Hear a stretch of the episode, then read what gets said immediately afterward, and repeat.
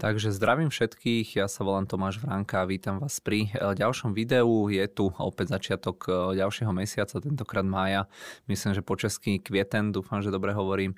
No a teda asi už veľa z vás vie, že každý druhý pondelok e, v mesiaci prichádza nové video zo série akciové portfólio Tomáša Vránku. Tento mesiac by som to opäť otvoril takýmto elegantným memečkom. Ja vám to potom vysvetlím, k tomu sa dostaneme, ale v skratke teda hovorí toto memečko o tom, že v podstate Apple aj na ďalej prenika do fintechu, že v podstate predstavil možnosť eh, sporiaceho účtu eh, s úrokom alebo výnosom 4,15% ročne, zatiaľ čo veľké americké banky ako napríklad Bank of America alebo JP Morgan, tak oni vďaka tej svojej veľkosti a sile tak si môžu dovoliť eh, dávať ľuďom oveľa nižšie úroky, lebo jednoducho ľudia tam majú peniaze nie kvôli tomu, že aby tam niečo na tých úrokoch získali, ale primárne kvôli tej bezpečnosti a kvôli stabilite tých bank. Takže títo dvaja psíci tu, nám tu vysvetlili ten počin toho Apple práve práve z tohto kontextu alebo hľadiska. Eh, samozrejme investovanie je rizikové, na tom sa nič eh, nemení ani tento mesiac.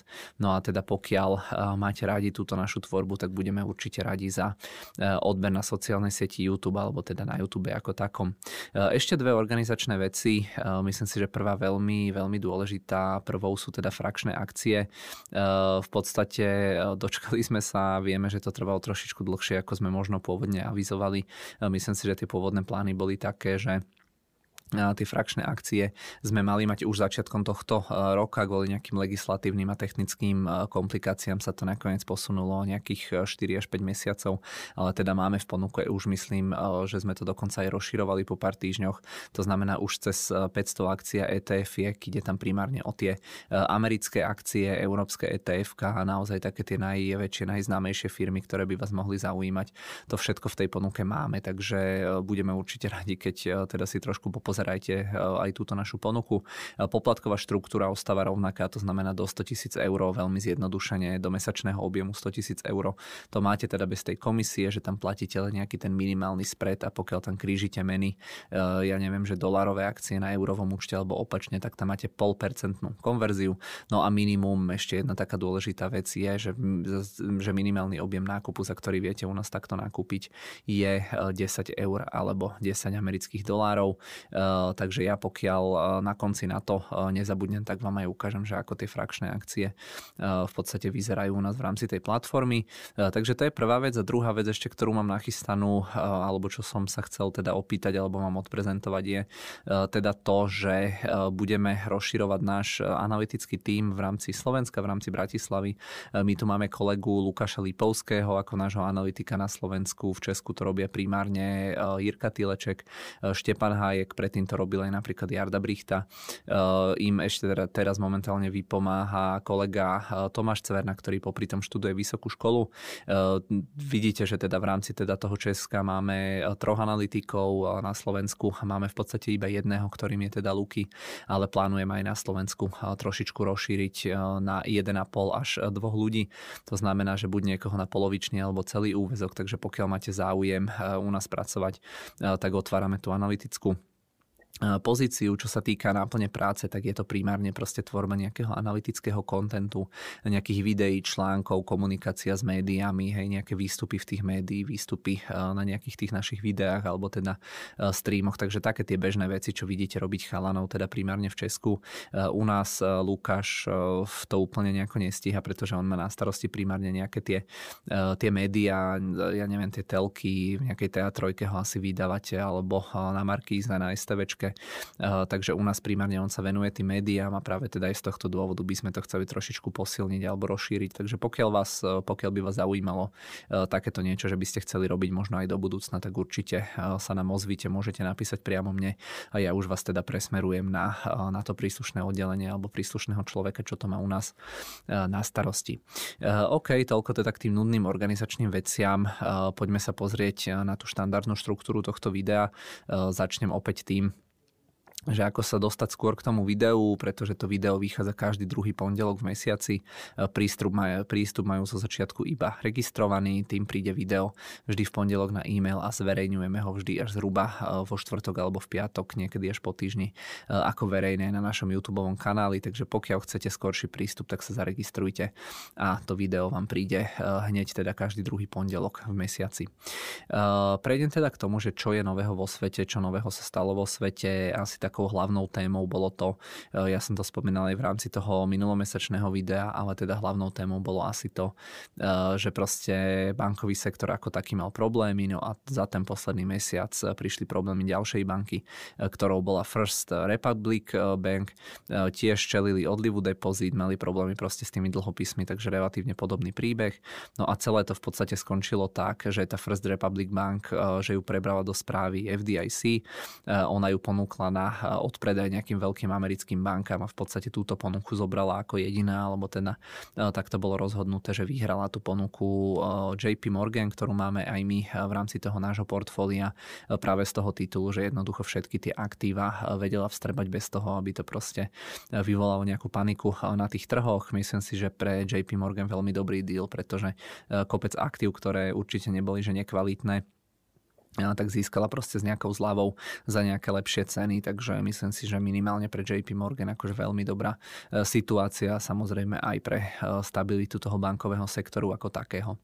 E, čuduj sa svetu, toto bola v podstate jediná taká informácia, pretože ja tieto informácie, že čo je nového vo svete a čo je nového pri našich akciách, zbieram tak, že pochopiteľne ako väčšina ľudí, tak aj ja nosievam telefón v podstate celý deň pri sebe a vždy, keď niečo takéto sa stane, tak ja to rovno zapíšem a tento mesiac, keď keď som si začal chystať to video, tak v podstate som tu mal zapísanú pod len túto jednu správu, e, že teda končí tá First Republic Bank, takže naozaj neviem, že či sa, e, či sa nič iné podstatné nestalo, alebo som si zabudol zapísať, ale aj tak spätne, keď som sa nad tým zamýšľal, tak nejaké e, žiadne, podľa mňa extrémne dôležité makroudalosti vo svete neboli, takže tento mesiac len takto jednu takú informáciu, ale zo pár vecí som si zapísal teda k tomu, že čo sa deje na tých našich akciách.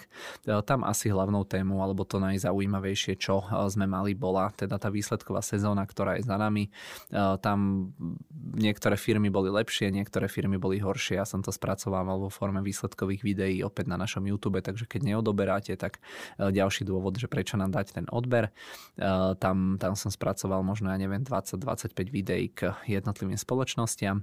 Veľmi zaujímavá informácia, predaje Mekov klesli o zhruba 40% za tie predchádzajúce mesiace. Naozaj ten trh s tými počítačmi je v značnom útlme. Spomínali to aj samotní výrobcovia počítačov. Eh, videli sme to aj pri výsledkoch Microsoftu, ktorému sa výrazne prepadli, eh, prepadlo licencovanie Windowsov. Videli sme to aj pri, pri výsledkoch výrobcov čipov, to znamená Intel alebo návrhárov čipov v prípade AMD. Takže veľmi výrazný pokles. Ďalšia informácia, Apple s účtom s výnosom 4,15%, to je to memečko, ktoré som vám na začiatku ukázal. Je to v podstate ďalší prienik do toho fintechu. Apple začal do toho fintechu šlapať pred pár rokmi, keď predstavil tú službu Apple Pay, potom rozšíril tú spoluprácu, alebo teda uzatvoril spoluprácu s investičnou bankou Goldman Sachs, pomocou ktorej, alebo prostredníctvom ktorej svojim zákazníkom, ktorí majú o to záujem, tak vydával tzv. Apple Card, kde mali proste nejaké nejaké cashbacky uh, tí zákazníci a tak ďalej. Bola to kreditná karta, no a teraz to partnerstvo s Goldmanmi uh, Apple rozširuje a teda ponúka takýto uh, účet. Myslím si, že naozaj veľmi, veľmi dobrý krok, pretože naozaj ten Apple to je proste taký love brand, je vo veľmi dobrej finančnej situácii a kondícii, takže pomaličky vidíme, o tom sme sa už viackrát bavili, že v podstate tie spoločnosti čoraz viac prenikajú do toho fintechu a toto teda bude ďalším krokom, ďalším krokom k tomuto alebo do, do disrupnutia tohto sektoru zo strany technologických spoločností. Ďalšie nejaké informácie, dve, ktoré som zachytil, boli o prepúšťaní. Niekde som čítal, že Disney prepúšťa aj v rámci tej svojej metaverzovej divízie. Potom som čítal, že aj Meta plánuje ďalšie prepúšťanie. Ja už úprimne som to prestal nejako vnímať alebo evidovať, či je to druhé, tretie alebo štvrté kolo prepúšťania v prípade Mety, ale jednoducho z tohto celého by ste si mali zobrať primárne to, že tie veľké a nielen technologické spoločnosti pri pristupujú pristupujú k tomu prepušťaniu čoraz vo väčšom. No a posledná taká zaujímavá informácia, ku ktorej som sa dostal, alebo ktorú som mal zapísanú v rámci teda tých svojich poznámok, ktoré som spomínal pri tých našich firmách, bolo to, že britskému regulátorovi sa úplne asi nepačil deal Microsoftu, ktorý chce odkúpiť Activision Blizzard. To by bol naozaj potenciálne veľmi veľký obchod. Oni chceli odkúpiť, myslím, za nejakých, koľko to bolo, 60, 70, 80 miliard amerických dolárov a britský regulátor tam mal výhrad výhrady eh, k tomuto tak, že je dosť pravdepodobné, eh, ako úplne bližšie som to nejako neskúmal, ale je dosť pravdepodobné, eh, že Microsoftu toto rozhodnutie skomplikuje proste možnosť prebratia tejto, tejto firmy. To je teda z toho, čo bolo nové pri našich akciách, asi teda všetko. Ja sa vám takto, takto vypnem, aby som potom nezaclanil pri tých ďalších obrázkoch. No a budeme pokračovať e, tak ako štandardne nejakými zaujímavými témami, e, na ktoré som narazil v rámci nejakých webov. E, najčastejšie vychádzam z týchto tu, čo môžete vidieť, Wall Street Journal, Financial Times, Bloomberg Economist, alebo teda technologický portál The Verge. Väčšinou je to nejaká kombinácia, nejaká, nejaká téma zaujíme, tak sa snažím potom patrať ďalej. No, dnes teda mám nachystané tri veci pre vás.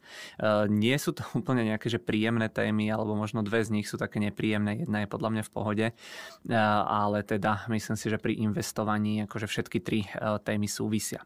E, prvá téma, spomaluje sa technologický e, pokrok v rámci toho článku, ku ktorému som sa dostal, tak on spomínal v podstate technologický sektor, že jednoducho to je jeden z najúspešnejších sektorov, lebo dokázal v podstate exponenciálne rásť. O tých technologických spoločnostiach sa bavíme veľmi často. Spomíname veľakrát nejaké tie sieťové efekty, ekosystémy, že jednoducho každým ďalším zákazníkom tá spoločnosť má väčší a väčší nejaký dosah alebo proste vplyv alebo možnosti e, nejakého, e, nejakého toho svojho fungovania. No a ten exponenciálny rast začal v podstate v tom semisektore alebo v sektore polovodičov. E, tam je ako dôležitá poznámka k tomu, že samozrejme tie technológie sa škálujú v podstate dobre. Inde je to ale samozrejme zložitejšie. Keď sa vrátim ešte k tým, k tým polovodičom alebo k tomu technologickému sektoru, tak ten Morov zákon v podstate hovorí, to bol jeden zo zakladateľov alebo z takých nejakých prvých ľudí, ktorý, ktorým sa podarilo trošičku nejako komerčne alebo proste nejakým takýmto spôsobom rozšíriť výrobu tých polovodičov a on v podstate predpovedal alebo spomínal, že sa bude zdvojnásobovať výkon ako keby v rámci proste toho vývoja tých logických čipov a najskôr v podstate hovoril, že sa to zdvojnásobí každých 18 rokov, teda každých 18 mesiacov, potom 24 mesiacov. Veľmi zjednodušene čip nejaký najlepší z roku 2020 mal 10 miliónov krát viac tranzistorov tranzistorov ako čip eh, z roku 1971. Opäť, keď to veľmi preženiem alebo zjednoduším, tak ten čip eh, dokáže spraviť 10 miliónov krát viac eh, úkonov. A v podstate, keď sa pozrieme na tie technologické spoločnosti, že ako je možné, že sa im darilo tak dobre, tak toto bol v podstate jeden z tých dôvodov, že naozaj vďaka tomu exponenciálnemu rastu toho výpočtového výkonu, tak tie spoločnosti dokázali poskytovať čoraz lepšie služby. Samozrejme, týkalo sa to spočiatku asi teda najmä Microsoftu, potom neskôr sa pridal Apple, potom Amazon, Alphabet a Meta. E, problém je v podstate ale ten, že ono ten podobný rast e, sa čakal aj inde, e, napríklad pri solárnych paneloch, batériách, elektroautách alebo v rámci nejakého zdravotníctva, ale ten exponenciálny rast je potom v rámci reality veľmi, veľmi zložité takýmto spôsobom dosiahnuť. Ono logicky, keď sa nad tým zamyslíme, tak polovodiče sú samozrejme niečo úplne iné ako napríklad pestovanie proste nejakých plodín niekde na poli. Na tým, keď sa logicky zamyslíte, tak na poli viete vypestovať jednu tónu pšenice. E, keby sme rástli tým exponenciálnym rastom, tak teoreticky o dva roky by ste tam mali vedieť vypestovať dve tóny tej pšenice, čo to ešte možno by sa nejako dalo. Ale potom o 4 roky, ak by sme išli podľa toho morovho zákonu, tak už 4, 4 tóny, o 6 rokov 8 tón a 8 rokov 16 tón a tak ďalej a tak ďalej. To znamená, že naozaj e, tam ten rast v tej realite nie je taký jednoduchý pri iných sektoroch, ako teda pri tých volo, polovodičoch. Rovnako jednoducho sa samozrejme nedá škálovať v podstate ani v rámci tej energetiky, ani v rámci dopravy, ani v rámci stavebníctva. To sú ale sektory, ktoré reálne každodenne zasahujú proste do nášho života. Si zoberte, že pokiaľ teraz v poslednej dobe sa strašne rieši tá bytová otázka u nás na Slovensku, ale samozrejme teda aj v Česku, tam asi teda ešte viac. A si zoberte, že keby aj, ja neviem, nejaká tá výstavba tých nehnuteľností sa dala takým takýmto spôsobom veľmi výrazne a veľmi rýchlo naškálovať, tak asi by tu nebol proste taký problém. Ale to sú teda sektory, ktoré reálne ovplyvňujú život a v ktorých je to žiaľ teda zložitejšie. Opäť, keď to preženiem, tak môžete mať veľmi výkonný počítač alebo iPhone, ale jednoducho budete hladní. Hej, berte to naozaj s veľmi veľkou rezervou, že toto, čo tu hovoríme, asi samozrejme nemyslím, že takéto niečo hrozí, ale asi, asi sa teda chápeme. Pointa je, že ten exponenciálny rast sa v podstate neskopíroval všade, alebo respektíve skopíroval sa, skopíroval sa viac menej asi len tam e, v rámci proste tých sektorov, ktoré sú založené na tých informačných technológiách. E, rovnako tiež, keď sa pozrieme napríklad na sektor alebo segment toho zdravotníctva, e, tam ten vek dožitia síce rastie, ale veľmi pomaly a nerovnomerne. Veľmi napríklad záleží od toho, aký ste bohatí. Ja som inové čítal jeden článok, ktorý porovnával nejaké dve londýnske štvrte. Jedna, nepamätám si presne, ktorá to bola nejaká taká veľmi bohatá, pár kilometrov odtiaľ, alebo pár mil, keď už sa bavíme o Británii odtiaľ, tak tam tá štvrť bola oveľa ako keby chudobnejšia a tam myslím, že ten rozdiel medzi teda vekom dožitia priemerným bol až nejakých 8 rokov. Takže tiež v podstate samozrejme posúvame sa aj v rámci toho zdravotníctva, ale tiež to závisí od toho, aký ste bohatí a určite tam nemôžeme hovoriť o nejakom exponenciálnom raste. E, veku dožitia. E, od tých, e, od tých 70. rokov sa výkon čipov zvyšoval o nejakých 35% ročne. To si zoberte, v podstate to je nejaký ten benchmark, hej, s ktorým teraz budeme porovnávať tie jednotlivé veci, ktoré, ktoré vám budem hovoriť. Ak nejaký čip zvládol proste spraviť v roku 1970, ja neviem, tisíc nejakých operácií, tak v roku 1971 to bolo 1350, potom zase krát, krát 1,35 a tak ďalej. Ak sa ale pozrieme pozrieme napríklad na rok 2000 na úrodu ríže, tak e, v podstate tá úroda ríže v rámci sveta rastla iba o nejaké 1% ročne. E, Círok, čo by mala byť jedna z takých základných potravín napríklad v rámci e, Afriky, tak tam tá úroda dokonca rastla iba o nejakého 0,8% ročne. Ešte potom sú tu samozrejme ďalšie sektory, ktoré sú na tom žiaľ podobne biedne. Ak sa pozrieme napríklad na tú energetiku, tak tam tiež nejaké strašne veľké pokroky, že by sme robili, to sa asi tiež povedať nedá. Elektrina veľmi zjednodušene sa, sa takmer vždy vyrába tak, že proste roztočíte turbínu a už či ju roztočíte pomocou nejakých proste tých reťazových jadrových reakcií alebo pomocou proste toho, že zohrejete vodu. Ja neviem, neviem napríklad uhlím namiesto toho jadra, ale ten princíp je stále rovnaký. Či už je to teda proste nejaká uholná plynová alebo jadrová elektráren, tak proste ohrievate vodu a tá sa pomocou párnych turbín v podstate uh, oni roztačajú, alebo tá para uh, roztača tú turbínu a tá turbína vyrába elektrínu. V rámci tých párnych turbín, čo som sa dočítal, tak ich účinnosť sa potom za posledných 100 rokov zvýšila len zhruba o 1,5% ročne, čo je teda viac ako napríklad úroda ryže, ale tiež to nie je asi žiadne terno, keď si to porovnáme s výkonom toho, akým spôsobom rástol ten eh, trh s tými polovodičmi alebo proste tie, ten eh, výkon s tými polovodičmi. Pri výrobe ocele v podstate tiež je tam nejaký technologický pokrok, ale tam sa tá efektivita zvyšovala zhruba iba o nejaké 2% ročne. Batérie sú na tom veľmi podobne. V roku 1925 mali nejaké najlepšie batérie, zhruba 25 Wh na kilogram tej batérie. V roku 2022 to bolo 175 Wh, čo na prvý pohľad znie, že je to koľko štvor 5, 6, 7 násobný, 7 násobný rast, ale opäť keď si to prerátame na tých 100 rokov, tak v podstate ten rast je zhruba iba o nejaké 2% e, ročne. E, podobné, podobný nejaký trend sa očakával pri tých solároch, že tiež to bude ako keby exponenciálne proste rasta efektivita, čo síce môže byť pravda, ich ceny tiež veľmi výrazne klesajú vďaka tomu technologickému pokroku, ale v rámci teda tých solárov je v podstate problém ten, že tie samotné soláry tvoria len asi zhruba zhruba 15 z celkových nákladov. Zvyšok sú potom náklady na výstavbu, distribúciu a tak ďalej. E, náklady na watt e, takto vyrobený e, tiež klesajú, ale to tempo sa spomaluje. Napríklad medzi rokmi 2010 až 2015, pokiaľ sa bavíme o solároch, tak nejaký taký priemer by mal byť, že tie náklady klesli o zhruba 55%, ale napríklad medzi rokmi 2015 a 2020 tie náklady klesli už len zhruba o nejakých 20%. Spomalenie nejakého toho pokroku technologického ho pomaličky potvrdzujú aj nejaké štúdie. V rámci toho článku, z ktorého som vychádzal, boli spomenuté inovácie od roku 1940 do roku 2010 a ten článok hovoril, že tie prelomové patenty vrcholili niekedy pred rokom 1900 tam išlo najmä o patenty v oblasti textilu, odevníctva, dopravy, spracovania kovov, dreva, papiera, nejakých, ne, nejakej tlače, stavebníctva a tak ďalej. Potom tam bola ďalšia vlna patentov, ktoré vrcholili okolo roku 1950 alebo pred rokom 1950. Tu sa to týkalo najmä napríklad baníctva, uhlia, ropy, energetiky alebo elektriny ako takej, spracovania materiálov na výrobu gum, plasty a tak ďalej.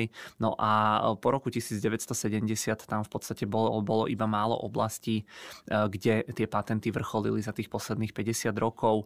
E, išlo napríklad do polnohospodárstvo, zdravotníctvo, tie IT technológie, tá elektronika.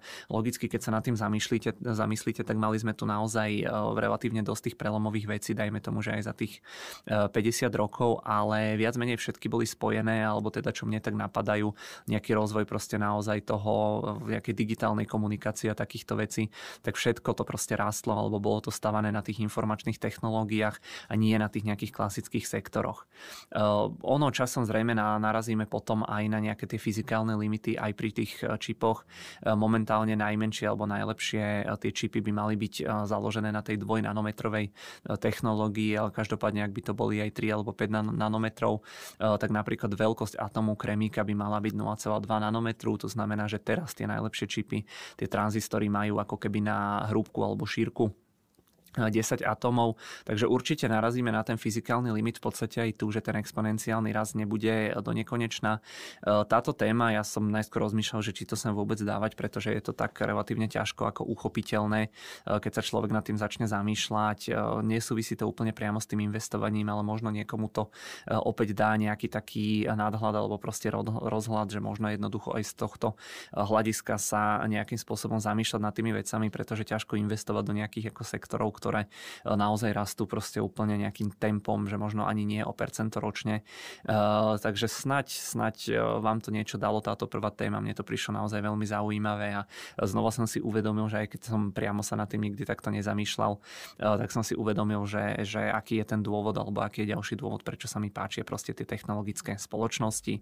No a záverom možno, že či pomôže umelá inteligencia taká otázka alebo taký námed na premýšľanie, pretože o tom hovorí, že to by mal byť nejaký ďalší nejaký deal breaker, nie deal breaker, to je asi nesprávne slovo, viete čo myslím, že proste ďalšia nejaká vec, ktorá by mohla pomôcť pri vývoji liekov, pri proste nejakých chemických procesoch a tak ďalej, tak uvidíme. Sám som zvedavý. Teraz na takú pozitívnejšiu tému, prečo sa veľké technologické spoločnosti zväčšujú, alebo prečo sa ten big tech zväčšuje. Ak si spomínate, tak ja v rámci januárového videa som robil taký, taký vstup alebo také video, kde bol 10, kde bolo 10 predpovedí e, Ruchira Sharma, je to predseda Rockefeller, Rockefeller International. E, veľmi rád čítam jeho názory. E, za svoj život som narazil na pár nejakých článkov od neho tak náhodne a zatiaľ sa mi teda všetky páčili, tak som samozrejme nemohol vynechať ani tento, pretože keď mám rád tie jeho články aj túto tému, tak by to asi, asi teda bolo zvláštne. No keď sa nad tým zamyslíme, predčasom v priebehu marca sme tu mali bankovú krízu, bola relatívne veľká panika na tých trhoch, ale teda tie veľké technologické spoločnosti spoločnosti napriek tomu rástli. Tie firmy vyzerajú byť e, dlhodobo relatívne imúnne, aj keď sa pozrieme na tie výpredaje spomedzi alebo za ten posledný rok, tak ako boli tam proste výpredaje na tom technologickom indexe, ale vidíte, že relatívne rýchlo sa vráca, alebo také tie najväčšie proste spoločnosti stále zarábajú desiatky miliard amerických dolárov, to znamená, že tie spoločnosti vyzerajú byť dlhodobo imúnne voči nejakým takýmto problémom. E, dá sa povedať, že tie zisky alebo tú ziskovosť si stále držia celkom peknú. No a samozrejme tie tieto spoločnosti prenikajú aj do mnohých iných segmentov, ako sme sa bavili, či už je to nejaký fintech, či už je to zdravie alebo zdravotníctvo, umelá inteligencia, autonómne auta a tak ďalej. Momentálne to vyzerá tak, že 5 najväčších amerických firiem e, tvorí e, v podstate 20% toho trhu alebo 20% indexu. E, ťažko to si to z hlavy takto povedať, či je to veľa alebo málo, ale už len logicky, keď sa človek nad tým zamyslí, tak asi to nie je úplne najmenej. Každopádne je to najviac od 60. rokov minulého storočia a keď si to porovnáme s tým, aký podiel tieto spoločnosti mali oproti roku 2013, tak je to až dvojnásobok. Takže tie veľké firmy od roku 2013 dvojnásobne zväčšili zvýšili svoju veľkosť v porovnaní so zvyškom toho trhu. Historicky, kedy si to fungovalo tak, že jednoducho ekonomika bola v móde rast, potom samozrejme prepad, to vytváralo narušenie etablovaných spoločností a vytváralo to priestor pre nových, pretože veľakrát aj tie spoločnosti, čo nejako predtým moc rástli, tak sa to nejako zmenilo a jednoducho už tam už tam tie spoločnosti e, museli čeliť nejakej konkurencii. E, ono viac menej sa to asi zlomilo s príchodom toho roku 2008, vtedy ťažili banky, ale potom aj nejaké iné spoločnosti, e, primárne z pomoci štátu. Ťažili z toho aj tie veľké technologické firmy, pretože im síce asi ten štát alebo proste ten Fed nepomáhal priamo, ale pomáhal im skrz znižovanie úrokových sadzieb, ktoré je samozrejme pre tie veľké technologické spoločnosti pozitívne. No a tento systém sa v podstate prehlbuje od tých nejakých 80. rokov toho minulého storočia. Už vtedy tam boli nejaké zásahy, nejaké intervencie, hej, že jednoducho dbalo sa aj na iné veci, alebo centrálna banka začala dbať aj na iné veci, ako na nejakú zamestnanosť, cenovú stabilitu a tak ďalej. Napríklad v 87. tiež musel FED zachraňovať tie trhy, robiť proste nejaké intervencie a dá sa povedať, že odvtedy tie trhy alebo tie technologické spoločnosti rástli celkom veľkým tempom, aj keď samozrejme, hej, boli tam nejaké prerušenia zrušenia, nejaká dotcom bubble a tak ďalej. E, vtedy v podstate, keď sme si porovnali veľkosť toho amerického akciového trhu, tak e, ona, on tvoril zhruba polovicu veľkosti americkej ekonomiky. E, v roku 2020 bol ten trh ale už dvojnásobne väčší, takže aj tu v podstate môžete vidieť, že v roku 2020 naozaj veľmi výrazne to proste rástlo. Ak sa pozrieme potom na nejakú históriu a na to, že či je teda šanca, že takéto niečo sa stane aj teraz, tak tie spoločnosti na tých popredných priečkach sa zvykli historicky meniť. E, postupne sa ale tá obmena spomaluje. V roku 1990 ostali po dekáde e, v tej top, te, e, v top 10 firiem už len tri spoločnosti z tých desiatich, to znamená, že 7 sa vymenilo, prišli nejakí noví veľkí hráči, nejakí noví výťazí. Ak sa ale pozrieme na tú dekádu 2010, tak v rámci tejto dekády už ich ostalo 6, to znamená vypadli už len 4 spoločnosti a platí to najmä v tých Spojených štátoch amerických, kde naozaj tie veľké technologické spoločnosti, čo sú na tých popredných priečkách, si proste držia tú pozíciu, držia si tú trhovú kapitalizáciu a jednoducho naozaj e, aj teda asi vďaka tomu exponenciálnemu rastu e, v oblasti tej, e, tej výpočtovej techniky alebo tej výpočtovej síly, tak asi aj vďaka tomuto ostávajú v podstate tie spoločnosti na popredí. No a v tomto je Amerika trošičku taká špecifická, pretože naozaj keď sa pozrieme, tak od toho roku 2010 v tej top 10 ostalo až 6 spoločností, ale ak si to porovnáme s nejakým zvýškom sveta alebo s nejakými inými krajinami, tak v podstate v Japonsku takto ostali len dve spoločnosti, v Európe dokonca len 4 spoločnosti, v Číne tiež iba 4 spoločnosti a v globálnom ponímaní iba dve, Microsoft a Alphabet. Veľkosť teda pomáha najmä, najmä v tých Spojených štátoch amerických, ale nebol by som úplne prekvapený, že ak by to teda rástlo alebo proste ak by ak by ten podiel navyšovali tie firmy potom postupom času, hlavne tie technologické vo zvyšku sveta aj niekde v rámci tej Číny, kde tiež teda vieme, že dominuje zo pár veľkých hráčov typu, ja neviem, Tencent, Alibaba, nejaké JD a podobne. 5 najväčších, veľkosť teda pomáha najmä v tej Amerike, 5 najväčších amerických spoločností má dnes rekordný náskok, ak sa pozeráme na tú ich veľkosť alebo na tú ich trhovú kapitalizáciu. Ak sa v podstate pozrieme na prvých 5 najväčších spoločností a druhých 5 najväčších spoločností, spoločnosti, to znamená, že stále sme v rámci tej prvej desiatky len to rozdelíme na dve, e, na dve časti. A keď zrátate v podstate tú trhovú kapitalizáciu tých prvých piatich a druhých piatich, tak sa momentálne nachádzame na ako keby najväčšom rozdiele alebo s najväčším rozdielom medzi týmito dvomi peťkami od 80. rokov minulého storočia. Takže naozaj za posledných 40 rokov tak je ten rozdiel medzi prvou peťkou a zvyškom firiem alebo medzi prvou peťkou a druhou peťkou najväčší, aký bol.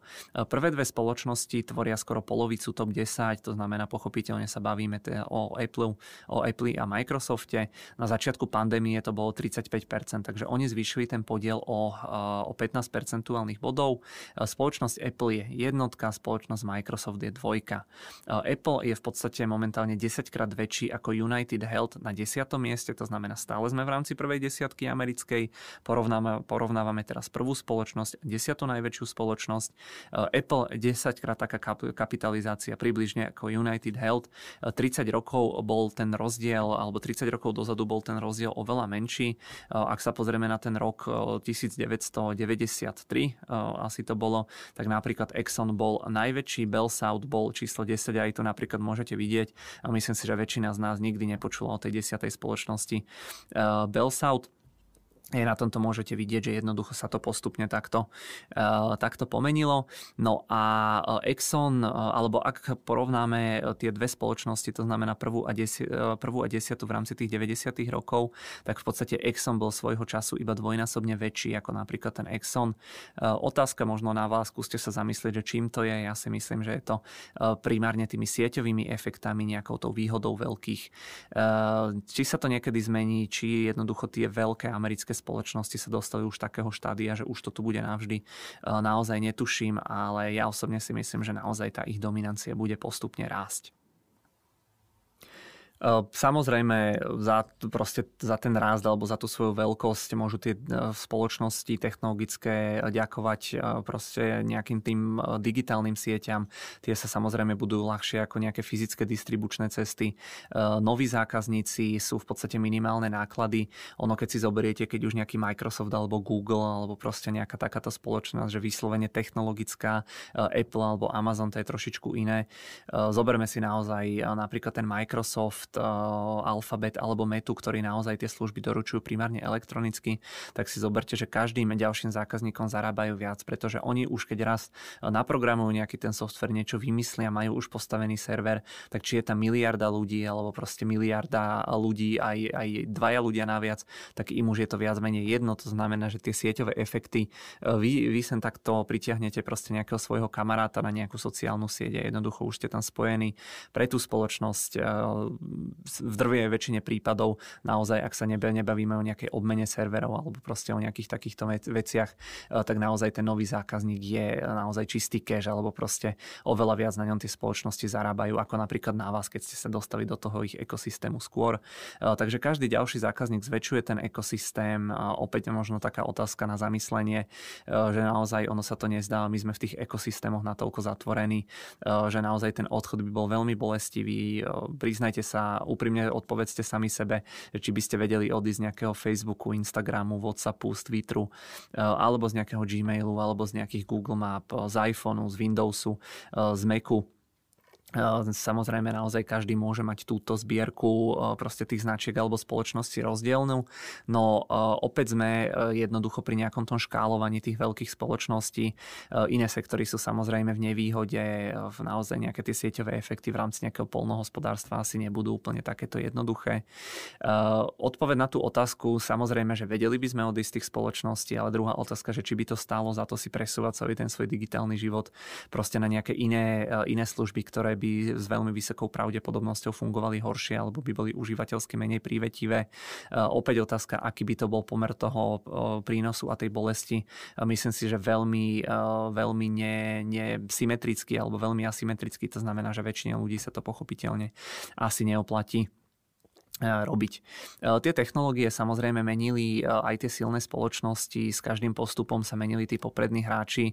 Ono, keď si zoberiete aj nejaké tie prvé alebo predchádzajúce najväčšie technologické spoločnosti, nejaký Fairchild Semiconductor, ktorý stál pri zrode toho polovodičového sektoru alebo segmentu, alebo pamätáte si proste na IBM alebo na Nokia.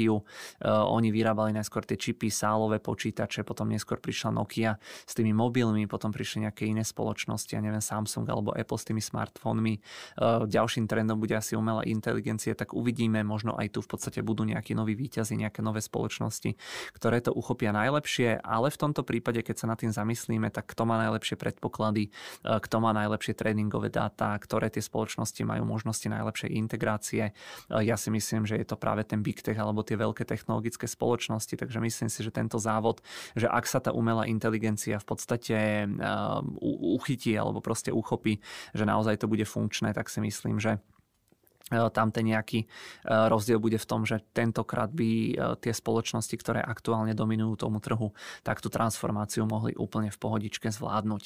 V Číne samozrejme to bolo trošičku iné, tam zavážili najmä tie vládne regulácie, alebo jednoducho dobre sa darilo tým spoločnostiam, ktoré v podstate boli za dobré s tou, s tou vládnúcou komunistickou stranou Číny.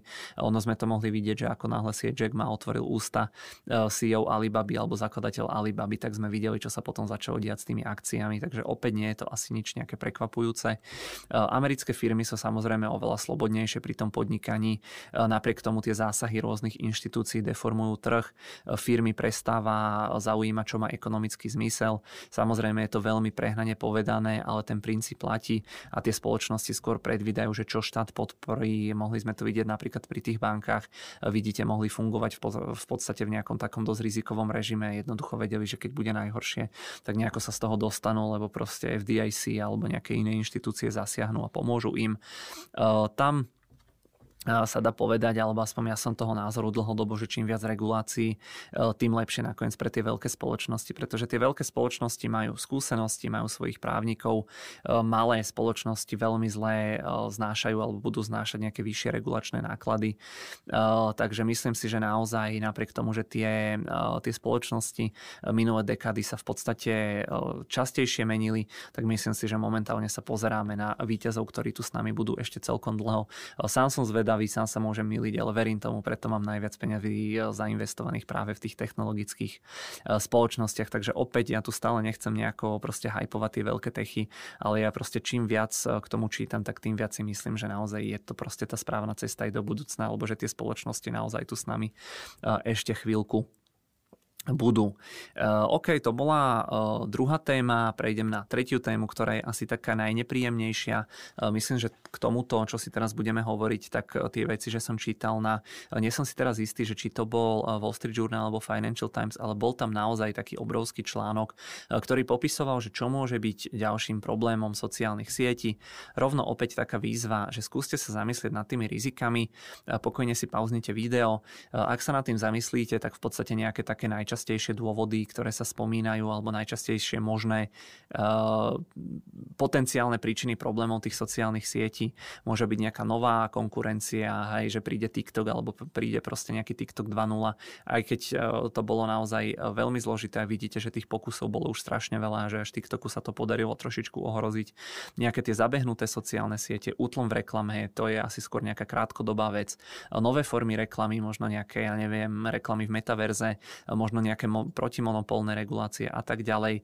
Zbieranie dát alebo e, zbieranie dát a cieľenie reklamy opäť štátne inštitúcie čoraz viac vystupujú proste proti tomu, aby jednoducho nejakým spôsobom e, tie spoločnosti zbierali tie dáta, na základe nich cielili e, tú reklamu. E, takže toto sú asi také najčastejšie veci, ktoré napadnú väčšine ľudí, vrátane mňa pri tom, keď sa v podstate riešia alebo keď sa hovorí o nejakom ďalšom potenciálnom probléme tých sociálnych sietí.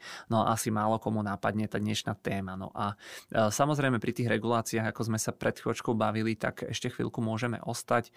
Ten článok, ktorý som čítal, v podstate hovoril o nejakej tej krízi duševného zdravia, eh, alebo on sa, volal, on sa volal, že kríza duševného zdravia, zúčtovanie pred Big Tech, samozrejme bolo to po anglicky, toto je slovenský preklad.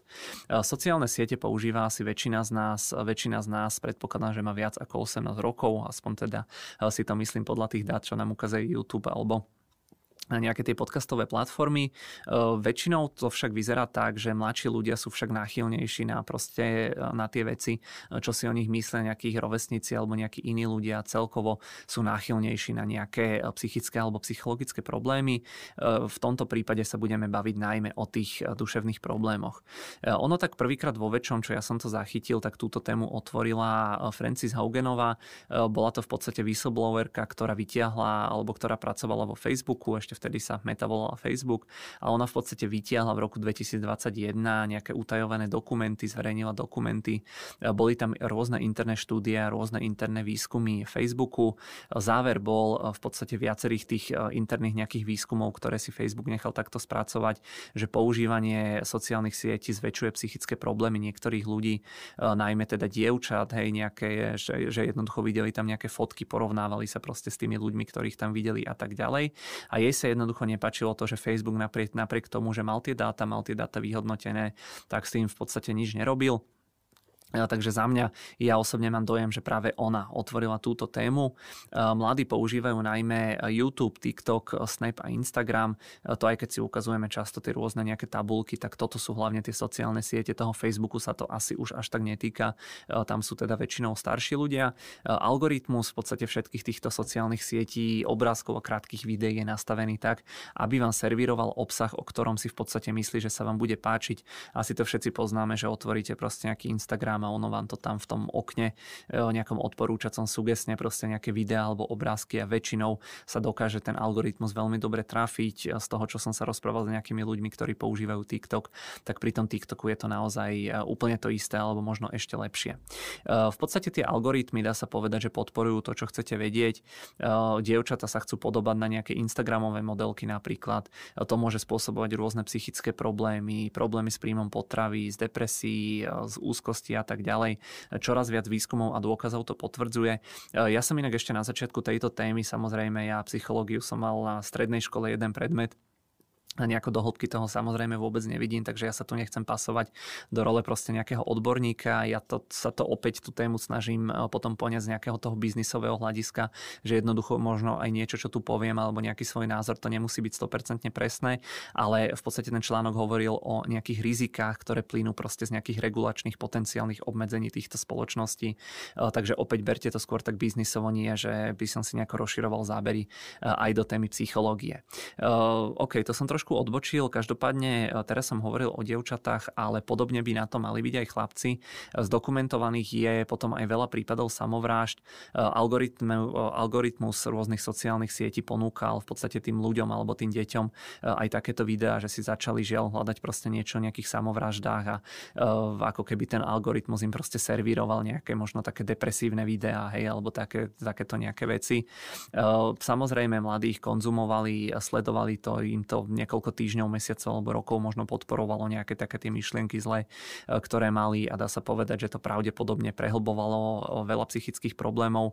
Je už vo svete aj viacero nejakých takých odborných posudkov na túto tému, takže žiaľ, malo by to byť takto. E, ono, aj keď sa pozrieme na tie dáta, samozrejme korelácia nie je kauzalita Nemusí to byť spôsobené len teda týmto, ale čoraz viac proste nejakých ľudí údajne poukazuje na to, že tá súvislosť medzi sociálnymi sieťami a týmito problémami tam je. Počet samovrážd mladých rastie, neviem, že či to presne boli dáta z USA, to boli, áno, mám tu USA. V podstate deti alebo ľudia od 10 do 19 rokov, tak v podstate medzi rokmi 2010 až 2020 vrástol ten počet samovrážd o 45,5%, čo je naozaj obrovský, obrovský obrovský rast. E, dočítal som sa v rámci toho článku, že každé tretie dospievajúce dievča uvažovalo nad samovraždou. V roku 2011 to bolo každé piaté. E, samozrejme, keď nad tým niekto uvažuje, hej, v rámci proste nejakého toho veku pred tými 18, tak je to závažná vec, ale samozrejme to neznamená, že každé e, tretie dievča tú samovraždu aj spraví, ale už len tu v podstate môžete vidieť ten trend, že jednoducho už len to uvažovanie, že naozaj každý že sa to jednoducho ako keby zvyšuje proste ten pomer alebo ten podiel. E, štúdií e, odvtedy bolo samozrejme mnoho, ale teda ako som hovoril, tak tie závere sú podobné. Veľa teda z tých vecí vedie k sociálnym sieťam. E, problémy majú viac dievčatá ako chlapci s týmto údajne. No a proti tým veľkým technologickým spoločnostiam sú mierené stovky žalôb, pretože preukázateľne potom, keď sa niektoré tie prípady prešetrovali, tak naozaj keď sa skúmali nejaké tie, ja neviem, počítače, telefóny tých ľudí alebo tých detí, tak naozaj e, to vyzerá tak, že naozaj konzumovali obrovské množstvo videí, e, ktoré im k tomu dopomohli, asi nie je správne slovo, alebo ktoré im dopomohli sa proste odhodlať hej, k tomu konečnému nejakému činu. E, teda proti tým veľkým technologickým spoločnosťam sú mierené stovky žalôb. Vyjadril sa k tejto téme nedávno aj prezident Joe Biden. Ten hovoril v podstate o nejakých e, experimentoch na deťoch veľkých zlých kapitalistických spoločností. Firmám ide podľa neho len teda o zisk alebo primárne o zisk. Snaží sa pretlačiť v kongrese zákon alebo teda nejaké zákony alebo opatrenia, aby jednoducho tie veľké technologické spoločnosti nezbierali údaje o tých deťoch. Tlak je na všetky platformy platformy, to znamená, že tentokrát to nie je cielené na nejakú konkrétnu firmu alebo proste konkrétnu sociálnu sieť, ale jednoducho na tie sociálne siete ako také, pretože naozaj je zdokumentovaných množstvo prípadov, kedy deti chytil nejaký ten algoritmus, začal, začalo im to tam sugestovať alebo ponúkať nejaké tie videá o nejakom seba poškodzovaní alebo samovražde. Okrem toho tie sociálne siete môžu prehlbovať proste aj nejakú tú formu online šikany. V článku z Financial Times bolo citovaných mnoho zdrojov a štúdií.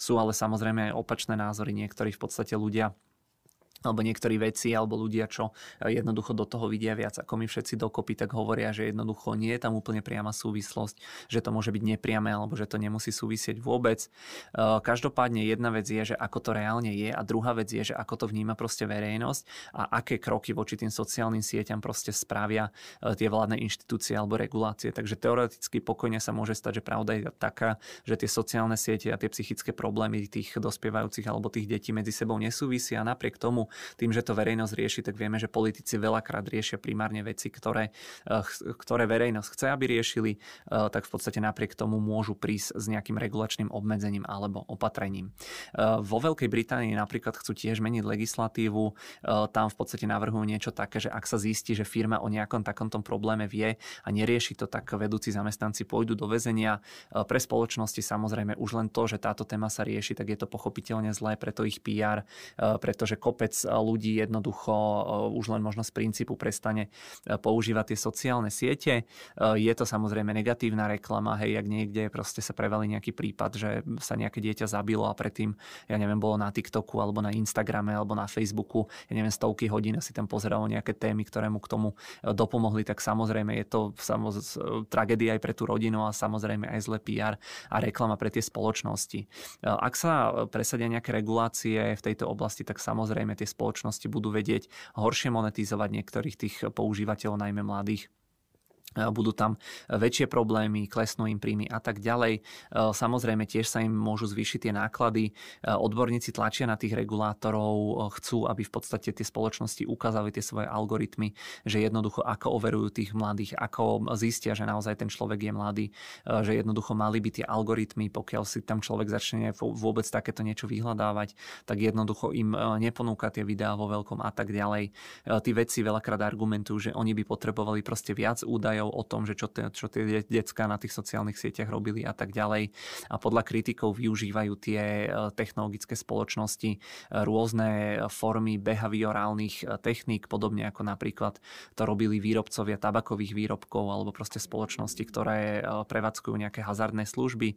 Napríklad spoločnosť Meta vyslovene tieto závery popiera, pridala viacero rodičovských funkcií, povedali, že, že, že oni nejakú úplne priamu súvislosť nenašli ale napriek tomu sa snažia robiť proste nejaké kroky regulácií sa samozrejme boja potom aj iné sociálne siete.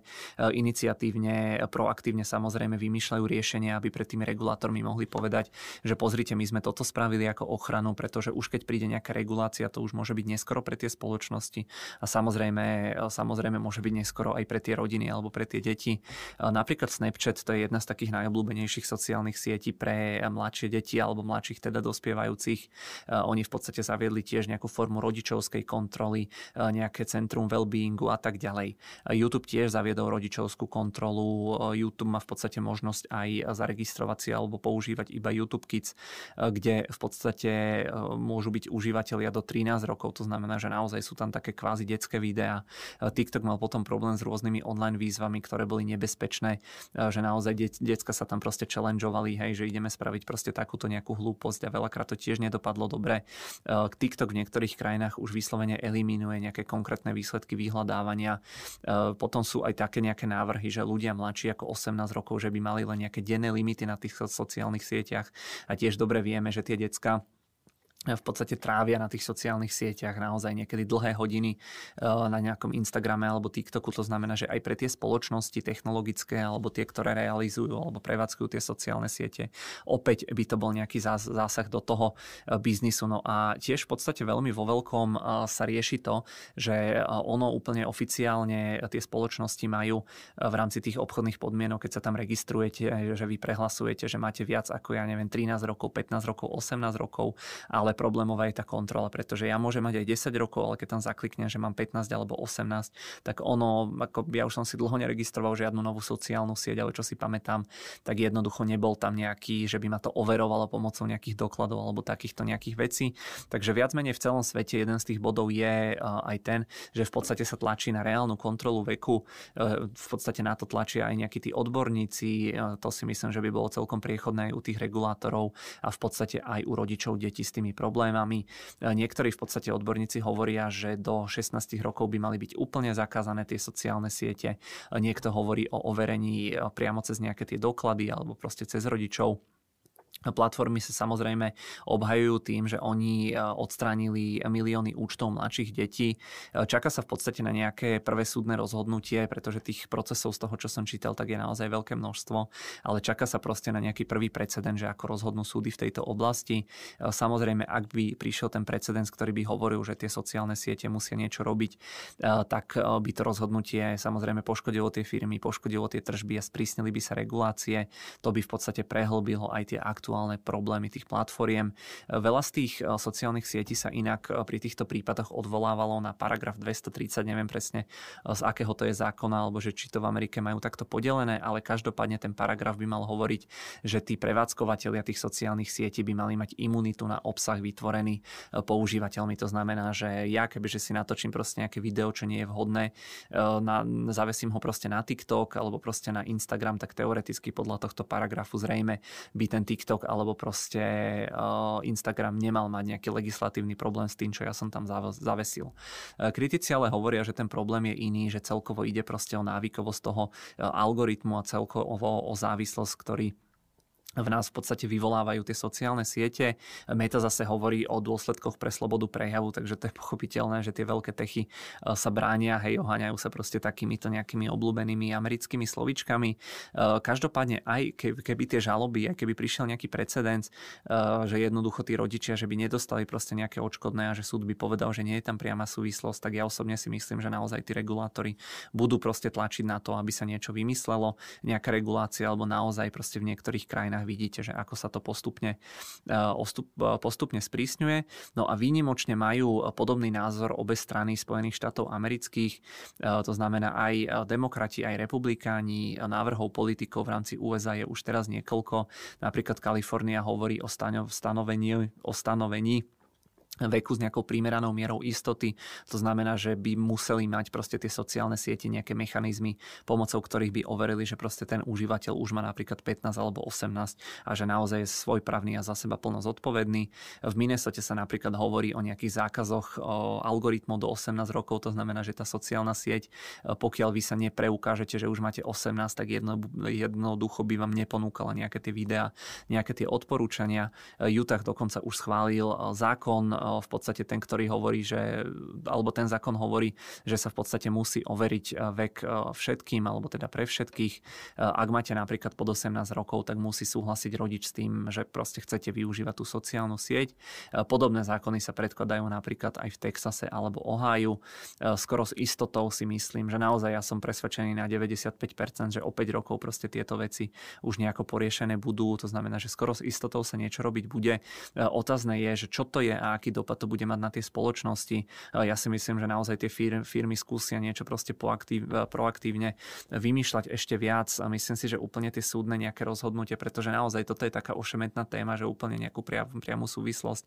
Asi neviete dokázať tým sociálnym sieťam, ale ja si myslím, že naozaj skôr potom prídu nejaké regulácie, ktoré nevyplynú priamo ako keby z tých súdnych rozsudkov, ale proste celkovo z toho, ako sa táto téma rieši. E, to bola v podstate teda tretia téma, čo som si pre vás nachystal, hovorím trošku taká ťažká, trošku taká nepríjemná. Ešte raz opakujem, že ja e, sa tu určite nepasujem do role nejakého psychológa, ale opäť je to proste ďalšia nejaká vec, e, ak chcete proste investovať napríklad z tých veľkých technologických spoločností do tej mety, ktorá prevádzkuje práve ten Facebook alebo Instagram, tak opäť je to nejaký taký ďalší faktor, čo niekomu možno aj z toho morálneho hľadiska, že by mu to nenapadlo, hej, v rámci proste nejakého toho vnútorného morálneho morálneho kompasu.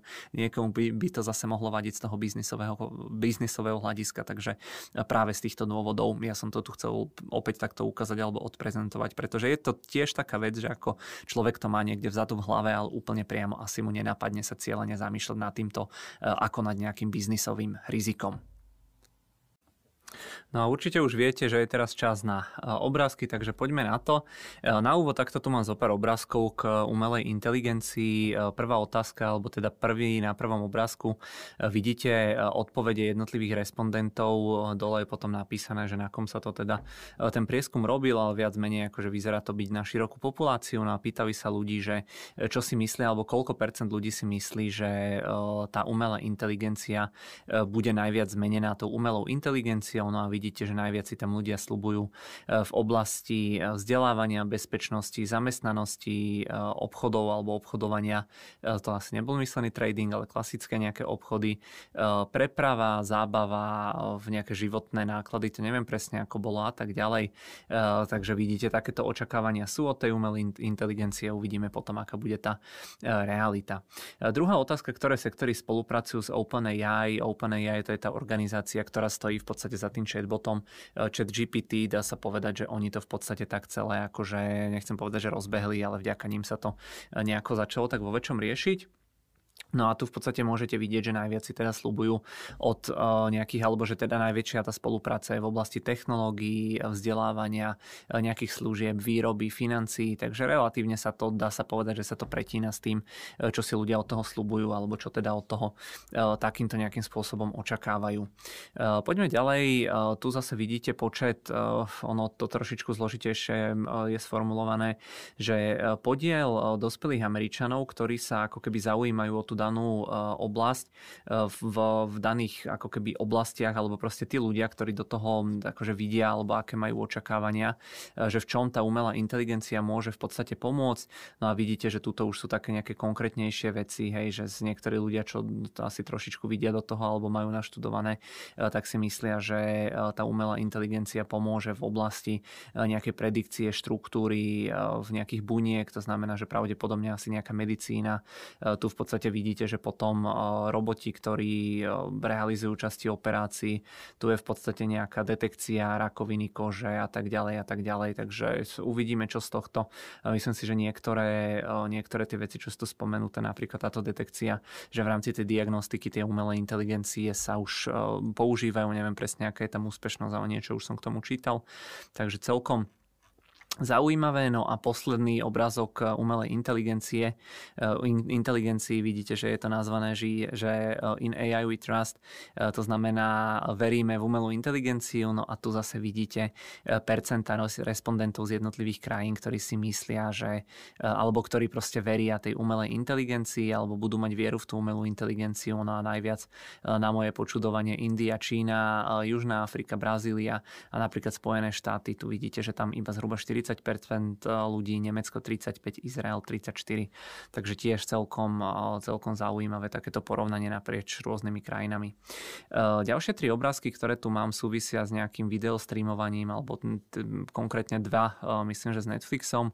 Na tento prvý, keď sa pozriete, alebo začnem takto, neviem, že či viete, ale Netflix ešte v podstate donedávna predával, alebo teda myslím, že ešte stále predáva, že skončí s tým až ku koncu tohto roka DVDčka mimo streamovania. To znamená, že uh, asi neviem, že či si to vôbec eh, všetci, čo ma počúvajú, teraz pamätajú, ale uh, kedysi, keď nebolo streamovanie, tak sme prehrávali filmy ešte napríklad, uh, začalo to asi kazetami, čo ja si pamätám, potom prišli DVDčka, Blu-ray a tak ďalej. Uh, každopádne Netflix uh, môžete vidieť, že ešte v minulosti, že dajme tomu do toho roku 2004-2005 uh, v podstate žil alebo mal tržby iba z predaja DVDčiek, potom vidíte, uh, tu sú tie pomery že v okolo roku 2007 Netflix začal s tým streamovaním, vidíte, že tu mal už aj aj. A tu v podstate vidíte od roku 2012 táto malička šedá časť, ktorá tu je vidno, tak to sú ešte tržby z predaja e, tých DVDčiek, no a to vidíte, že klesalo, no a Netflix teraz definitívne po niekoľkých desiatkách rokoch e, povedal, že končí s predajom DVDčiek, takže ostanú už len pri streamovaní. Druhá, druhý obrázok, tu ešte v podstate môžete vidieť prieskum v rámci jednotlivých krajín, keď už sme pri tých DVDčkách a Blu-ray údajoch, že tento prieskum zase bol realizovaný, dole máte nejakú tú metodiku. No a tu vidíte, že napríklad v Nemecku sa pýtali tých ľudí a v podstate v roku 2019 povedalo, že za posledný rok 47% z tých ľudí alebo 47% ľudí odpovedalo, že za posledný rok použili nejaké DVD alebo Blu-ray. Vidíte, že v roku 2023 už len 33%, v Amerike pokles zo 49 na 29, v Británii Ja pozerám, že v Indii sa to ešte celkom drží. V Británii zo 47 na 28, asi tu nemáme žiadnu krajinu, kde by to, kde by to nejako rastlo, ale každopádne môžete vidieť, že toto je v podstate tiež taký príklad nejakého sektoru, že keď si niekto myslel, že tie spoločnosti budú nejako ne, nejaké neohrozené, čo ja neviem, vyrábajú, predávajú DVDčka, no vidíte, prišiel Netflix, disruptol celý ten sektor, segment a kde sa, kde sa teraz momentálne nachádzame, tá situácia je úplne, úplne Ina. No a tretí obrazok, ktorý tu mám k streamovaniu, tu zase vidíte nejaké tie tržby e, domáceho e, využitia proste videa, DVDčiek, filmov, streamovania. E, môžete vidieť, ako sa to vyvíjalo v jednotlivých rokoch. V roku 2017 už dominovalo streamovanie, tam v zásade boli tie tržby zhruba 30 miliard, na druhom mieste sa nachádzali nejaké tie fyzické proste nosiče a fyzické veci, no a vidíte, že ostatné tie sektory alebo segmenty, nejaké to, nejaká platba proste za nejakú nejaké konkrétne prehratie. E, toto neviem, čo je možno nejaké ako keby nákup proste cez internet, cez nejaké tie obchody e, špecializované, ale každopádne vidíte, že všetko mimo toho streamovania dá sa povedať, že e, upadá, takže asi definitívne končí pomaly jedna éra. Služby Apple to je vec, o ktorej sa veľmi veľa debatuje. V zásade Apple asi tí, ktorí tú akciu vlastnia, alebo teda aspoň dúfam, že to viete, ale Apple stále väčšina ľudí pozná ako výrobcu a predajcu iPhoneov, ale tá spoločnosť eh, v zásade robí už aj mnoho iného. Zhruba nejakých 20% tržieb Apple už tvoria služby a vďaka vysokým maržám, ktoré tam má, tak už tvoria tie služby zhruba 30% eh, zisku, alebo možno už aj 33-35, nie som si teraz úplne istý. Každopádne tie služby už tvoria relatívne veľkú časť toho zisku. No a e, ono tie spoločnosti technologické veľakrát nechcú úplne v rámci tých svojich segmentov proste prezrádať, že ako sa im darí, z čoho majú koľko peňazí. Je to určitý typ proste obchodného tajomstva, takže e, za to sa na ne asi hnevať nebudeme. Ale tuto je v podstate nejaký taký odhad, možno na základe nejakých zverejnených informácií, možno na základe nejakých uniknutých informácií, e, že koľko percent má Apple v rámci tých služieb z jednotlivých vecí. To znamená, že tu môžete vidieť, že zhruba zhruba 40% eh, z tých, eh, z tých poplatkov alebo z tých tržieb je z App Store, 20% asi im teda platí Google za, za to, že je tam predvolený eh, vyhľadávač. Tu v podstate vidíte Apple Music 16%, iCloud 13%, iTunes 6% a Apple Care 4%. Produkcia elektrických automobilov za minulý rok môžete vidieť, že na prvom mieste sa umiestnilo BYD, ale tam, tam v podstate dávajte, alebo tam to treba rozlišovať, pretože BYD podľa čínskeho zákona oni do, do tých elektrických aut v podstate rátajú aj nejaké tie hybridy, takže tam Teslu si myslím, že ešte stále e, nepredbehli, ale určite sú na rastúcej alebo zostupnej, e, v zostupnej trajektórii. Na druhom mieste môžete vidieť Teslu. Na treťom mieste, čo tu máme, slepý som. Aha, Volkswagen, potom tu môžete vidieť e, GM a tak ďalej, ale teda vidíte, že je to hlavne o tých veľkých hráčoch, ale e, čo som inak videl nejaké obrázky, tak e, na tom celom je najväčšia sranda, že ono cez 100% minulý rok rástli najmä čínsky výrobcovia alebo čínske elektroautomobily, takže vyzerá, že oni sa celkom pekne doťahujú. Air Jordan, určite mnohí z vás poznajú túto značku, ono to je vytvorené v spolupráci s Nike alebo patrí, pod, patrí to pod Nike, alebo respektíve je to jedna z značiek Nike vyrábajú najmä športové veci, proste tenisky, eh, ja neviem, trička, kraťase, eh, na basketbal veci a tak ďalej. No a tu v podstate môžete vidieť, že aké sú tržby eh, z toho Nike. Za ten minulý rok to bolo myslím 5,1 miliardy amerických dolárov. No a tu vidíte, že v podstate Michael Jordan, on by mal mať 5% z hodnoty tržieb tej značky. Takže za ten minulý rok len za predaj teda týchto vecí si zarobil zhruba 255 miliónov dolárov. No a to som čítal, že je teda oveľa viac ako Tuto hore je to vlastne napísané, že eh, Jordan si prišiel na 256 miliónov, to znamená, že len za minulý rok eh, na predaj svojho oblečenia zarobil trikrát toľko ako za celú svoju NBA kariéru. Takže vidíte, eh, Jordan bol okrem toho, že bol veľmi dobrý, dobrým športovcom, aj teda výborný biznismen. Najväčšie zisky v spoločnosti, ktoré za ten minulý rok 2022 dosiahli najväčší ten net income, alebo teda ten net profit, vidíte, že na prvom mieste Saudi Saudi Aramco, pardon, toto sú iba ropné spoločnosti, tuto máme vpravo Saudi Aramco 150 miliard dolárov, General Motors v roku 2009 dosiahol zisk zhruba 100 miliard, Apple v roku 2022 dosiahol zisk takmer tiež 100 miliard amerických dolárov. To znamená, že tuto máte nejaký historický kontext toho, že ako tie spoločnosti jednotlivé mali svoje najlepšie roky, alebo toto sú proste najziskovejšie roky niektorých spoločností, ktoré kedy boli. No a vidíte, že teraz to Aramco v podstate veľmi jednoznačne rozdrtilo a tuto vľavo máme to Aramco porovnané zase s nejakými tými ropnými inými spoločnosťami. Takže Aramco má za sebou veľmi dobrý rok. Poďme trošku na sociálne siete, tiež jedna z tých tém, to, to už ste si určite všimli, že je to jedna z tých tém, ktoré ma zaujímajú a bavia sledovať aj z toho nejakého e, akciového alebo biznisového hľadiska. E, tu v podstate môžete vidieť za marec 2023 najsťahovanejšie aplikácie v rámci iOS a tiež najsťahovanejšie aplikácie v rámci Google Play. A vpravo môžete vidieť kombináciu, čo je tam zaujímavé, je to, že prvé 3 zo 4 aplikácií má pod palcom Meta, e, takže stále sa to stiahuje. Samozrejme, hrá tam do toho, alebo treba tam zohľadniť aj ten faktor, že v podstate ľudia si stále kupujú nové telefóny a toto je tam tiež určite zaráta nachystané. No a čo ma tam prekvapilo v rámci iOS, druhá najsťahovanejšia apka eh, CapCut, alebo neviem presne, ako sa to číta. Eh, prvýkrát o nej počujem, takže tiež, eh, tiež ma to celkom zaujíma. No a čo vám tam ešte možno príde nejaké také zvláštne, je to, že v rámci Google Play nevidíte veci od Google, napríklad Google, Google Mapy, Google a tak ďalej, Gmail, Google Chrome.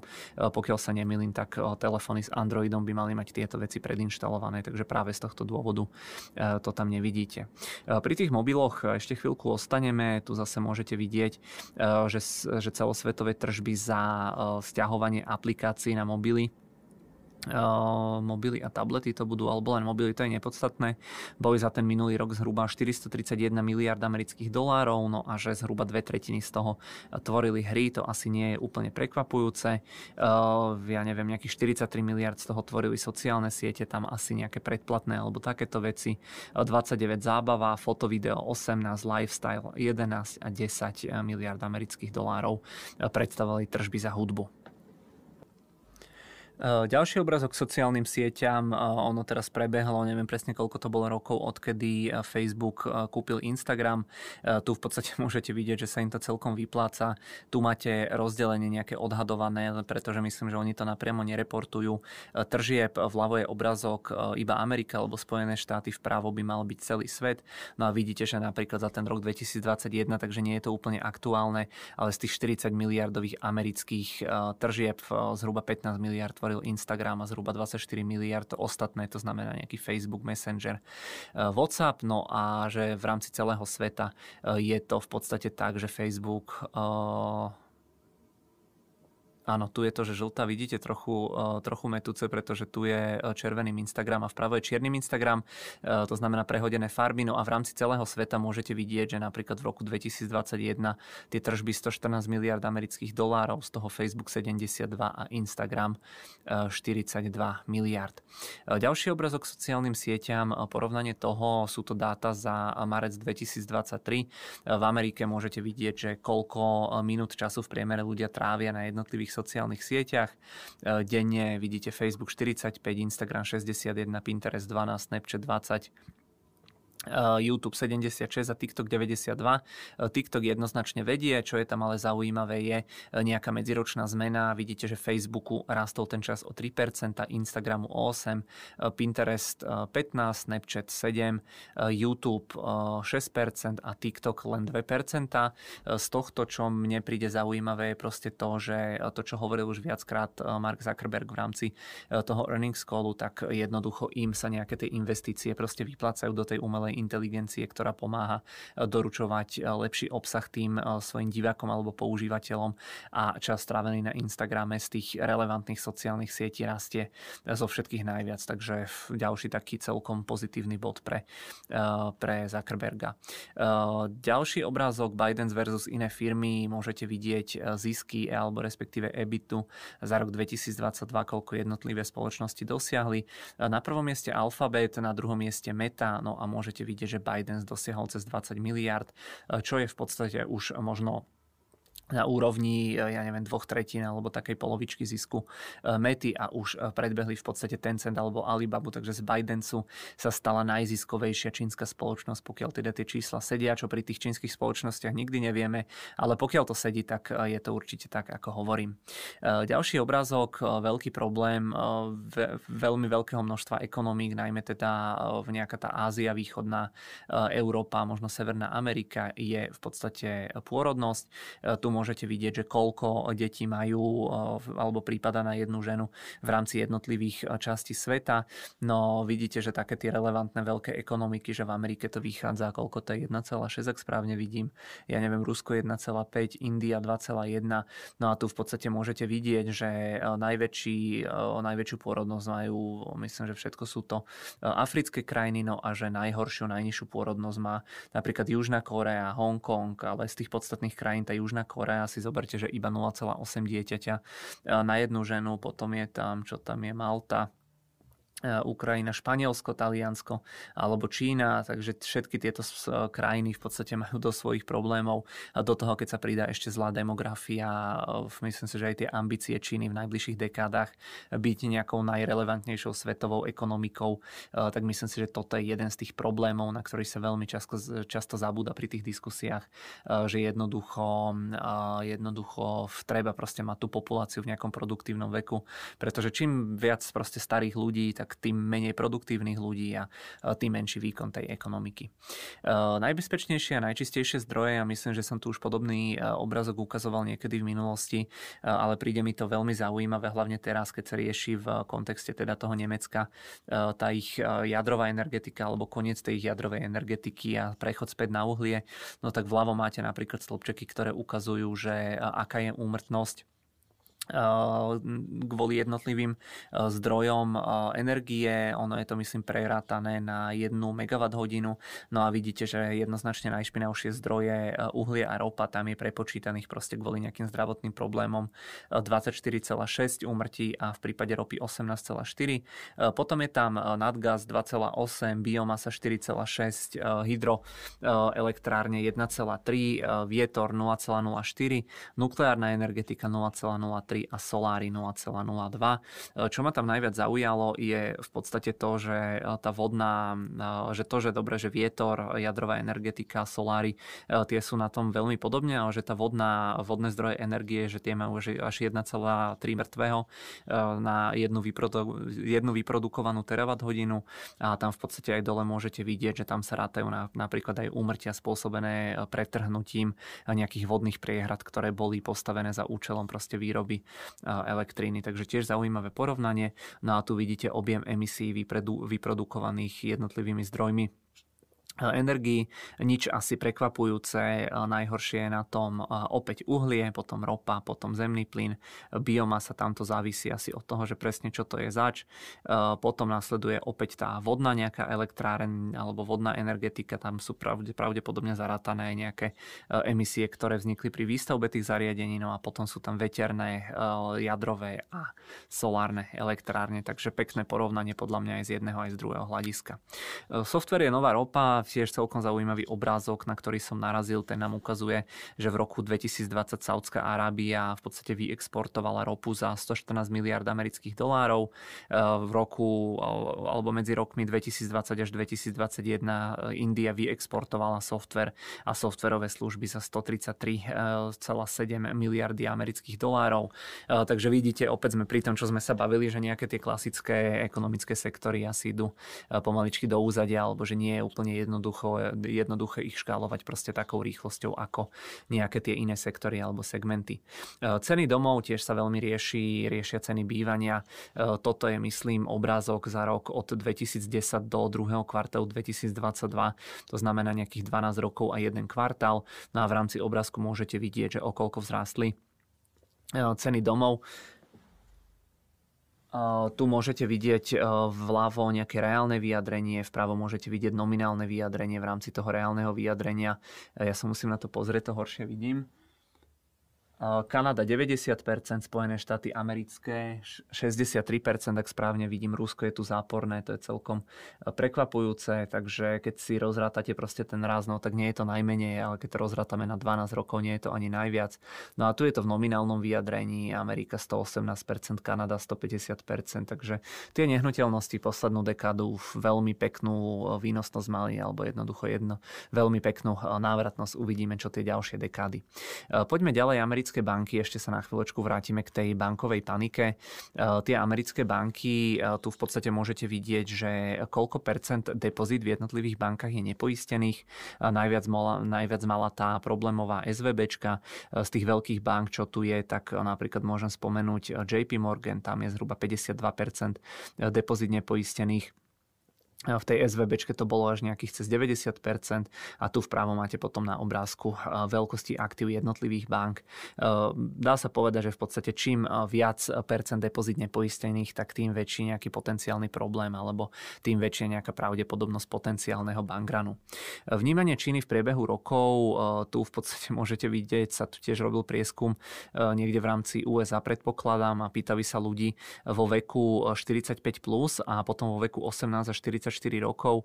E, ľudia vo veku 18 až 44 rokov na Čínu povedali, alebo zhruba 22% z nich povedalo, že Čína je priateľská krajina, to, že je nepriateľská, povedalo možno 25% ľudí.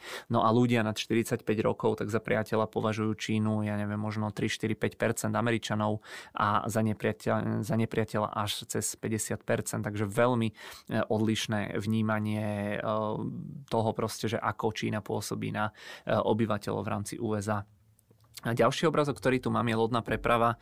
E, určite všetci z vás e, vedia, že jednoducho e, potom po tej vode, že sa prepravuje strašne veľa tovaru. Tuto je taký pekný obrazok, dole môžete vidieť nejakú tú nákladnú kontajnerovú loď. No a je tam v podstate vidieť, alebo je tam písané, že toto je v podstate objem, toto sú akože lodné kontajnery naskladané. Takto vyzerá 1 milión kontajnerov a toto je v podstate objem kontajnerov, ktoré prídu cez, alebo ktoré prejdú cez prístav v rámci Los Angeles e, do Ameriky v priebehu 6 týždňov. Takže toto v podstate prejde cez e, Ameriku za 6 týždňov. No a ja som potom pozeral, že aký je najväčší prístav na svete a najväčší prístav e, na svete je v Šanghaji a tam sa ročne prepraví, alebo cez ten prístav sa prepraví 37 miliónov kontajnerov, to znamená 37 takýchto kôp kontajnerov. Takže toto, čo tu vidíte, tak za, alebo cez šangajský prístav prepláva v podstate v priebehu 10 dní. Takže obrovské, obrovské čísla a ukazuje nám to veľkosť toho medzinárodného obchodu. E, tu zase môžete vidieť na tomto obrázku e, fungovanie internetu v rámci celého sveta. Tiež sa nebudem jednotlivo komentovať, ale tu sú najnavštevovanejšie webové stránky z ktorých je odstranený potom e, Google, Facebook a YouTube, pretože predpokladám, že vo väčšine krajín by tieto tri služby alebo stránky dominovali. Možno je zaujímavá tá, tá Kanada, Amerika, toto je v podstate Reddit, ak sa nemýlim, toto je Amazon, čo tu ešte vidím nejaké zaujímavé pauznite si to a prizumujte si to, nebudem to celé komentovať. Uh, ropní producenti, uh, tu v podstate môžete vidieť, že koľko percent tých svojich uh, peňazí, ktoré zarobia, využívajú spätne na nové vrty. Tu je nejaký 10-ročný priemer, vidíte, že momentálne sme hlboko, hlboko pod tým priemerom. Porovnanie aktív, poďme sa pozrieť na to, že aké majetky majú bohatí a chudobnejší ľudia. Náľavo môžete vidieť spodných 50% Američanov, môžete vidieť, že 55% peňazí alebo majetku majú tí ľudia v realitách. 19% durables to bude asi nejaké proste tovary, v penziách. 10%, cash 6%, other 5%, equity, equity to znamená akcie 4%, no a zatiaľ to jedno najbohatšie percento môžete vidieť, že zhruba 61% majetku majú v akciách, 12 cash, 11 reality, 6 penzie 5 dlhy e, a tak ďalej. Nie je to asi prekvapujúce, pretože my bežní ľudia asi teda väčšinu majetku, e, väčšina z tých proste bežných ľudí má asi v tom svojom bývaní, v tej svojej nejakej primárnej nehnuteľnosti a či má človek viac peňazí, tak tým asi ten podiel, e, pokiaľ nejde vyslovene o nejakého realitného magnáta, tak tým, tým ten podiel sa bude asi teda zmenšovať. Tu je v podstate ten vývoj toho, že koľko percent akcií, toto myslím, že je vyslovene zase iba na Ameriku a že to predchádzajúce, že bolo bolo asi na celý svet, neviem, to je asi teraz nepodstatné. A tu zase môžete vidieť tento graf z Financial Times, kde to najbohatšie percento Američanov má teda v tých akciách zhruba nejakých, koľko to je, tých proste 60%, alebo takto. Trošku zle som to povedal. 1% najbohatších Američanov vlastní zhruba 60% všetkých akcií, zvyšných 9% najbohatších ľudí vlastní, ja neviem, možno 20-30% akcií, v podstate zvyšných 40% ľudí vlastní skoro celý ten zvyšok a spodných 50% vlastní naozaj vidíte, že úplne minimum, takže to v podstate korešponduje s tým, čo sme si pred chvíľočkou ukazovali alebo na čo sme sa pozreli. Blížime sa k záveru obrázkov, opäť tu mám zo pár takých motivačných obrázkov k SMP, ale ešte teda predtým vidíte hodnotu IPOs, ktoré mali byť alebo ktoré boli v rámci tých minulých rokov alebo minulých kvartálov, respektíve ich hodnotu. Vidíte, že po príchode covidu potom roku 2020, to znamená 21-22 obrovský boom v IPO, jednotlivé kvartály naozaj tie novo uvedené spoločnosti boli pokojne v hodnote 30-40 miliard amerických dolárov. No a vidíte, že ako prišiel rok 2021, tak vysoké úrokové sadzby, to financovanie úplne dramaticky a drasticky, drasticky vyschlo, takže tá hodnota tých IPO sa teraz pohybuje v rádoch nízkych jednotiek miliard amerických dolárov. No a poďme k tomu S&P, posledné tri obrázky na prvom, alebo takto, ja som to ešte prehodil, tak na prvom obrázku môžete vidieť výnosy jednotlivých tried aktív za tie, za tie posledné roky alebo za posledných 20 rokov, respektíve od roku 2001 až do roku 2020. Najlepšie sa darilo realitným fondom, pretože sme si spomínali, proste tie ceny nehnuteľnosti výrazne rástli. Tu vidíte, že dobre sa darilo aj akciám rozvíjajúcich sa trhov, small capom, tu sú nejaké high yield, to budú asi nejaké dlhopisy alebo nejaké dividendové veci.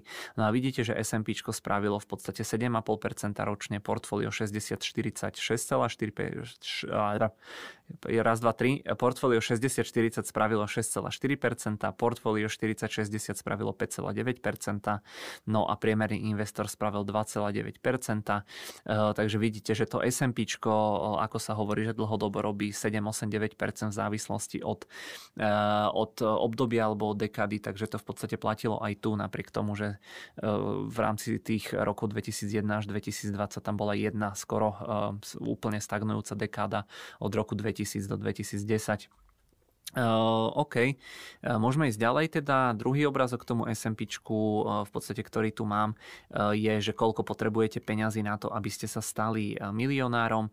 Pokiaľ by ste začali v podstate šetriť a aby ste investovali do nejakého akciového indexu, ktorý má nominálny výnos 10% ročne, tak na to, aby ste vo veku 55 rokov mali milión dolárov, tak keby vám rodičia začali investovať, tak v podstate by ste museli mesačne investovať pri tomto 10% výnose 46 dolárov na to, aby ste v 55-ke mali ten milión.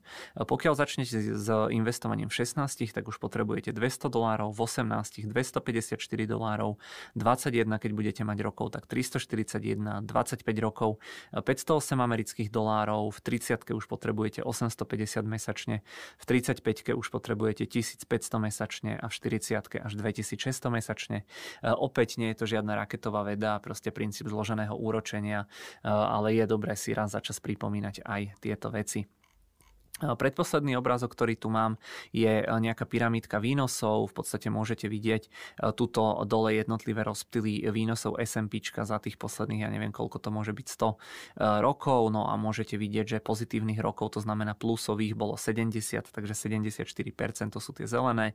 No a záporných rokov bolo 24, takže 26% to sú tie oranžové, takže zhruba dve tretiny rokov v tom nejakom dlhodobom ponímaní to vychádza. Ak by sme išli ešte viac do minulosti, minulosti, že sú proste plusové.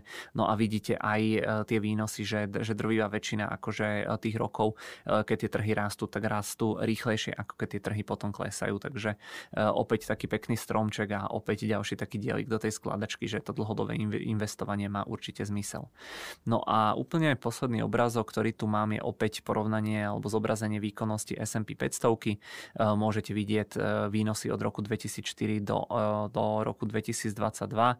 No a e, môžete si tu porovnať, opäť vidíte, že vlastne za tých, koľko to je, nejakých 19 rokov, že v podstate na trhu boli iba jeden, rátajme aj tento rok dva 3, 4, 5 stratových rokov, zatiaľ čo tých ziskových bolo 1, 2, 3, 4, 5, 6, 7, 8, 9, 10, 11, 12, 13, 14, 15. Takže vidíte, že opäť e, ďalšia nejaká vec, ktorá nám ukazuje, že proste to dlhodobé investovanie by malo mať zmysel.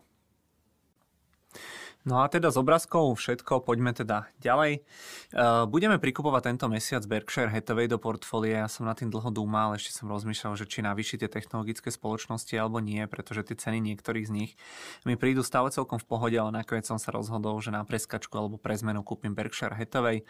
Uh, podobne ako som pred pár mesiacmi hovoril, že aj súkromne, že keď úplne neviem, že čo mám kúpiť, takže uh, aj vtedy teda sa snažím proste kúpiť buď ETF alebo teda Berkshire Hathaway. Naposledy, keď som nevedel, čo kúpiť, alebo nemal som úplne čas si to vyhodnotiť, tak som kúpil práve to ETF, takže teraz niečo takéto ešte trošku viac e, anticyklické. Takže dá sa povedať, že v podstate pokračujeme v navyšovaní pozícií. E, na Berkshire Hathaway tento mesiac e, som sa rozhodol proste pre túto spoločnosť. Tie dôvody asi ja vám určite teda zopakujem, ale teda môžete sa pozrieť aj za tie minulé videá. Tam som to vysvetloval, myslím, trošku podrobnejšie. Dneska mám možno nejakých 10-15 slajdov k tomu nachystaných. Posledný nákup, ono sa to nezdá, ale už som ho robil niekedy možno 6 mesiacov dozadu v rámci 10. mesiaca 2022. Vtedy som trafil naozaj veľmi dobrú cenu. Na to sa pozrieme v platforme, dá sa povedať, že odkedy ja som to kúpil tak to iba rastie. E, určite nemal som žiadnu inside informáciu, ani som si nebol 100% istý, ale jednoducho niekedy sa to tak stane, že človek niečo nakúpi a ono to rastie. E, niekedy človek niečo nakúpi a potom to klesá, niekedy niečo predáte a rastie to, a niekedy niečo predáte a klesá to, takže ono dlhodobo by sa to malo nejako spriemerovať. E, každopádne tá akcia odvtedy veľmi výrazne rástla, pridala asi 20%, ale stále mi príde relatívne lacná, stále mi príde tá spoločnosť veľmi, veľmi atraktívna. Čo je tam zaujímavé, je to, že za ten eh, štvrtý kvartál toho minulého roka tak Berkshire Hathaway dosiahla rekordný zisk, nepamätám si už presne koľko to bolo, ale naozaj tie čísla boli úplne úžasné, úplne krásne. Eh, aby som trošičku prešiel k tomu predstaveniu, tak eh, Berkshire Hathaway je v podstate investičný konglomerát vedený Warrenom Buffettom. Určite tí z vás, ktorí sa zaujímajú o to investovanie alebo o tie akcie, tak môžem povedať, že Warren Buffett je určite najväčším investorom všetkých čias. Celý svoj majetok má v akciách Berkshire Hathaway, on mimo mimo toho vlastní, ja neviem, jeden rodinný dom a asi ešte možno nejaké iné veci má, ale naozaj cez 99% majetku má práve v akciách tejto spoločnosti, takže určite je aj v jeho záujme, aby sa tej firme darilo čo možno najlepšie. V podstate, či už on, alebo ani nemožno on, ale vyšla o ňom aj taká životopisná kniha, nájdete kopec jeho listov pre akcionárov, takže kto má záujem sa dozvedieť viac o tom investičnom štýle Buffetta, tak naozaj internet je toho plný.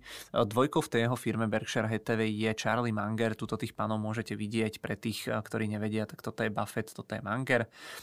Tá spoločnosť má v podstate dve časti Prvá časť sú e, tie firmy alebo tie spoločnosti, ktoré patria priamo pod Berkshire Hathaway. E, Sem môžeme zaradiť e, napríklad nejaké spoločnosti z oblasti financií, železnice, výroba, služby.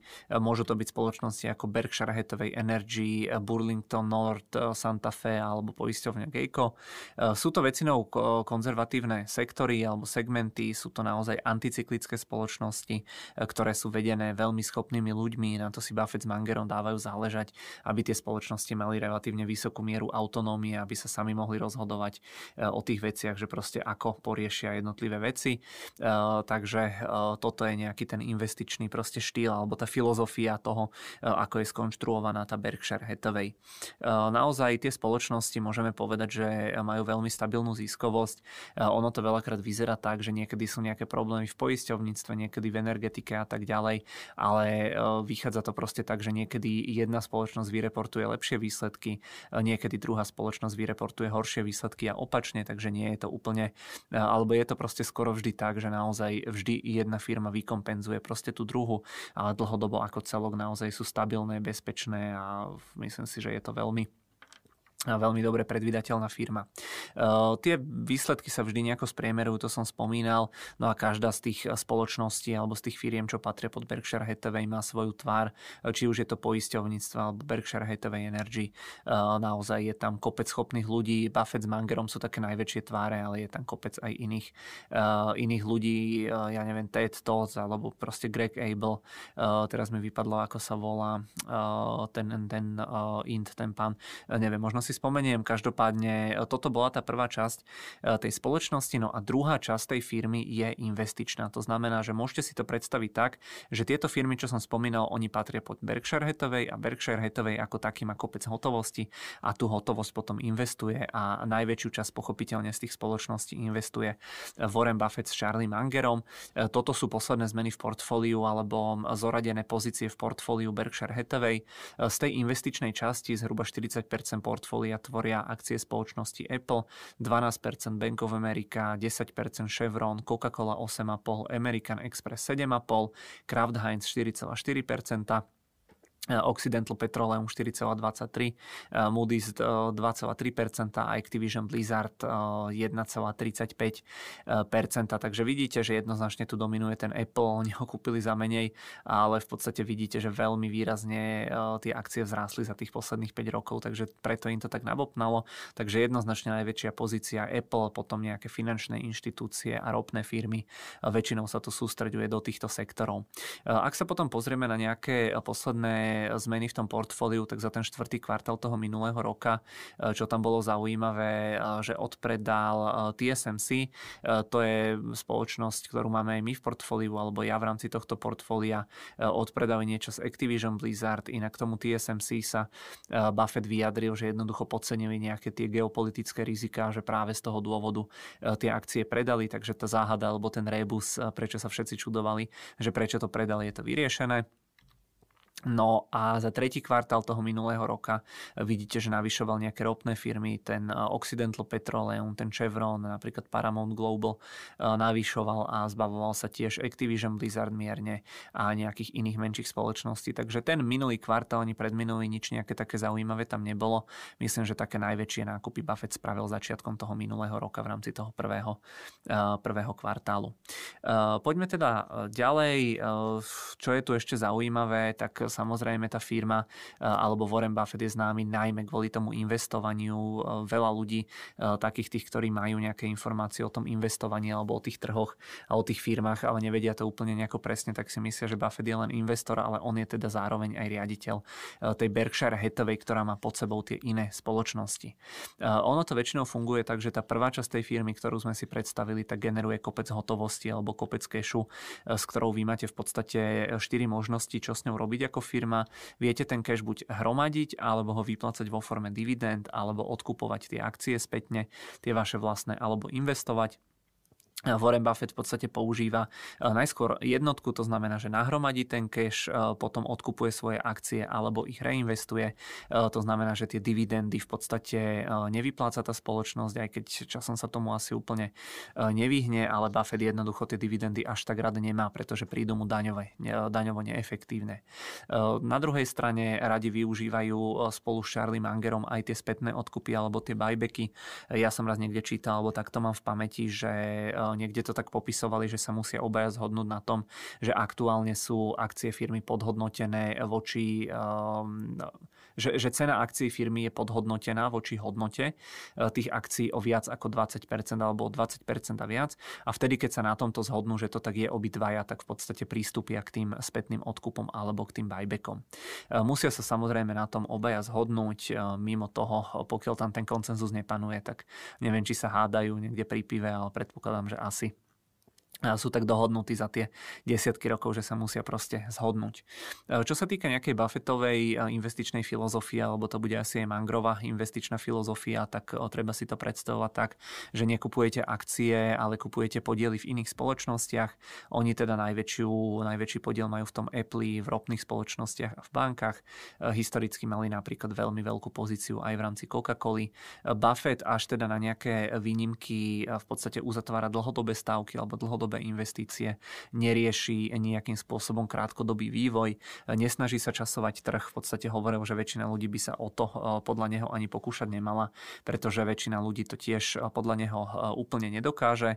V rámci tej filozofie proste kupujte podiel vo firme, nie akciu. Hej. To znamená, že vy keď si kúpite, ja neviem, akciu Apple, tak by ste na to nemali pozerať, že je to proste akcia, čo vám má zarobiť, ale že jednoducho kupujete časť v nejakej spoločnosti, ktorá funguje dobre. Veľa veľakrát hovorí, že on kupuje firmy len tým, ktorým rozumie, že on si je vedomý toho, že mu utečie veľa príležitostí, ale nechce sa púšťať do veci, o ktorých nič nevie alebo ktorým proste nerozumie. Občas tam má aj Buffett nejaké také zvláštne nákupy a predaje. Myslím, že po príchode covidu tak to nákupil, potom odpredal v strate Aerolinky. E, potom tam malo podobné nejaké transakcie s telekomunikačnými operátormi. E, potom dokonca e, v podstate predal takto TSMC. Tam ten podiel kúpil za 4 miliardy, potom väčšinu z neho predal v rámci toho posledného kvartálu. Takže občas aj on, nechcem povedať, že zazmetkuje, ale občas proste prehodnotí nejaké, nejaké tie informácie, ktoré má alebo ktoré si vyhodnotil. No a čo je tam dôležité je to, že dlhodobo tá akcia prekonáva trh, aj keď do budúcna nie som si úplne istý, či tomu tak bude, ale každopádne tá akcia bude e, bezpečnejšia ako ten trh, pokiaľ sa tam nič nejaké, e, nejaké rapidné e, nezmení. Posledné roky sú v podstate iné, je veľakrát Buffettovi s Mangrom vyčítané, alebo je im vyčítané, že zaspali dobu z tých veľkých technologických spoločností, ten rast tej poslednej dekady dvoch mu, dá sa povedať, ušiel aj keď on to samozrejme vykompenzoval eh, potom inými spoločnosťami, ale teda z tých veľkých technologických firiem má potom len akcie Apple. Eh, neviem, či to hovoril on alebo Manger, ale napríklad hovorili už strašne dávno pri Alfabete, eh, pri materskej spoločnosti Google, že v živote nevideli proste taký, takú nejakú konkurenčnú výhodu, no a vidíte, napriek tomu tú akciu nemajú, nemajú kúpenú. V poslednej dobe buduje pozície potom v ropných spoločnostiach, to bol najmä ten Chevron a Occidental Petroleum. Tam v rámci toho Oxion už predčasom podal žiadosť k americkému eh, energetickému eh, regulátorovi alebo proste k úradom, ktoré to majú na starosti. No a Buffett povedal, že v podstate chce tam eh, vybudovať nadpolovičný podiel v rámci tejto spoločnosti, takže predpokladám, že bude aj naďalej dokupovať tie akcie. Nákupom v podstate týchto alebo tejto akcie dávate pochopiteľne dôveru Buffettovi s Mangrom, že vedia, čo robia v rámci tých ich spoločností a že vedia, čo robia aj v rámci tej investičnej časti. E, pochopiteľne veríte tiež tomu, že ten konglomerát musí byť veľmi dobre riadený, ale pochopiteľne táto dvojka má už svoj vek, to bolo asi vidno aj na tých fotkách. Buffett má 92 rokov, Charlie Munger má 99 rokov, takže automaticky e, sa človek obáva toho ich odchodu, že proste jedného dňa prídu nejaké tie zdravotné problémy, ktoré už častokrát bývajú spojené s týmto vekom, alebo jednoducho, že povedia, že, že už ich to proste nebaví, aj keď na to úplne nevyzerá vyzerajú, oni sú naozaj strašne ešte pri zmysloch a strašne im to páli, ale človek nikdy nevie, hej, môže to prísť proste zo dňa na deň taká nejaká informácia. E, každopádne, pokiaľ by z tej spoločnosti odišiel jeden z nich, najmä teda Buffett, tak som presvedčený, že tie akcie budú určite reagovať e, poklesom. Neviem, či to bude percento 2, 3, 5, typol by som, že to bude do 10%, ale môže to byť e, určite aj viac. No a bude to na jednej strane pochopiteľné, pretože oni sú nejakými tými hlavnými tvárami tej spoločnosti, ale zase na druhú stranu môžeme môžeme povedať, že Berkshire Hathaway je veľmi dobre zabehnutá, že sa to nepokazí zo dňa na deň. Ak by išla zlým smerom tá spoločnosť dlhodobejšie, tak e, to by sme si určite všimli, že by tam prišli proste nejaké zlé kvartály, zlé informácie, zlé výsledky, ale konec koncov naozaj tie nejaké tváre, čo tam majú, teda Toda, Grega Abela alebo toho, áno, to je ten pán, ten, no neviem presne ako sa to číta, ale ten má zase na starosti, myslím, že poj, nie poisťovníctvo, áno, poisťovníctvo v rámci tej spoločnosti. Takže myslím si, že oni majú títo ich proste títo ich ľudia, ktorí uh, ich majú ako keby čiastkovo proste nahradiť potom, tak myslím si, že majú veľmi dobrý čuch, majú veľmi dobrých investorov a konec koncov ja by som úplne nebol prekvapený, keby uh, to bolo pre tú spoločnosť ešte lepšie, že ak to prebere teda niekto z nich, čo teda určite uh, to preberie niekto z nich, aj už asi mám typ, že kto to bude, ale každopádne si myslím, že by to tej spoločnosti mohlo pomôcť, pretože by mali tú Buffettovú školu a tým, že sú mladší o niekoľko desiatok rokov, tak si myslím, že mohli by byť otvorenejší možno aj nejakým tým kvalitným kvalitným technologickým spoločnostiam ťažko povedať, ale dá sa povedať, že desiatky rokov sa od nich učia, e, určite budú veľmi ťažko nahraditeľní, ale nemyslím si, že by to bolo nemožné. E, pozrite, čo spravil Tim Cook s Apple, pozrite, čo spravil Satya Nadella s Microsoftom. E, tie spoločnosti zase posunuli ešte na úplne iný level ako zakladatelia tých firiem. E, toľko teda v skratke nejaké pre, predstavenie tejto firmy. E, ako som hovoril, ja som sa k tomu myslím viac vyjadroval e, v rámci toho videa z 10. mesiaca minulého roka, takže určite mrknete tam, pokiaľ vás to zaujíma. No a poďme ešte na rýchlo predtým, ako pôjdeme do platformy preklikať zo pár slajdov. V rámci Bloombergu tu sú kvartálne čísla, vidíte za posledný kvartál 2022 80 miliardové tržby, 7 miliard amerických dolárov net income, naozaj krásne, krásne čísla. Keď si to potom pozriete za tých posledných 12 eh, mesiacov, tak tá firma zarába proste 20-30 miliard amerických eh, dolárov, tá trhová kapitalizácia zhruba 713 miliard amerických dolárov, takže ocenenie cez 20 eh, z hľadiska tých price earningov. Tu vidíte, že cash, cashové ekvivalent je zhruba 500, mili, 500 miliard, ale to je spôsobené tým, že oni majú aj nejaké tie poisťovne v rámci seba. Ak sa nemýlim, tak oni by mali mať zhruba 130 miliard v nejakej tej hotovosti alebo v rámci toho cashu. Eh, tu môžete vidieť, eh, ako rástli eh, tržby spoločnosti, je tam priemerné tempo zhruba nejakých 17% ročne, ak správne vidím. Eh, tu je potom rast eh, ziskovosti, net income, vidíte, že proste dlhodobo im to rastie zhruba o nejakých 15% ročne, aj keď ako hovorím, ja si myslím, že určite to bude eh, spomalovať, stále je to však, stále sú to však veľmi pekné čísla.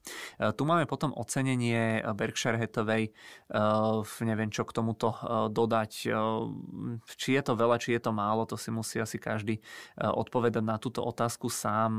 Vidíte, že historicky tá firma už bola aj drahšia, alebo bola potom už samozrejme aj lacnejšia. Takže je to, človek e, si tam proste pripláca za tú e, nejakú stabilitu, no ale ak by sa to obchodovalo, ja neviem, pod ten 20 násobok, tak si myslím, že e, by sme sa určite nehnevali na to dokúpenie. Momentálne zhruba nejaký 23 násobok. Vidíte, že tie posledné roky, že niekedy to bolo mierne vyššie, niekedy mierne nižšie.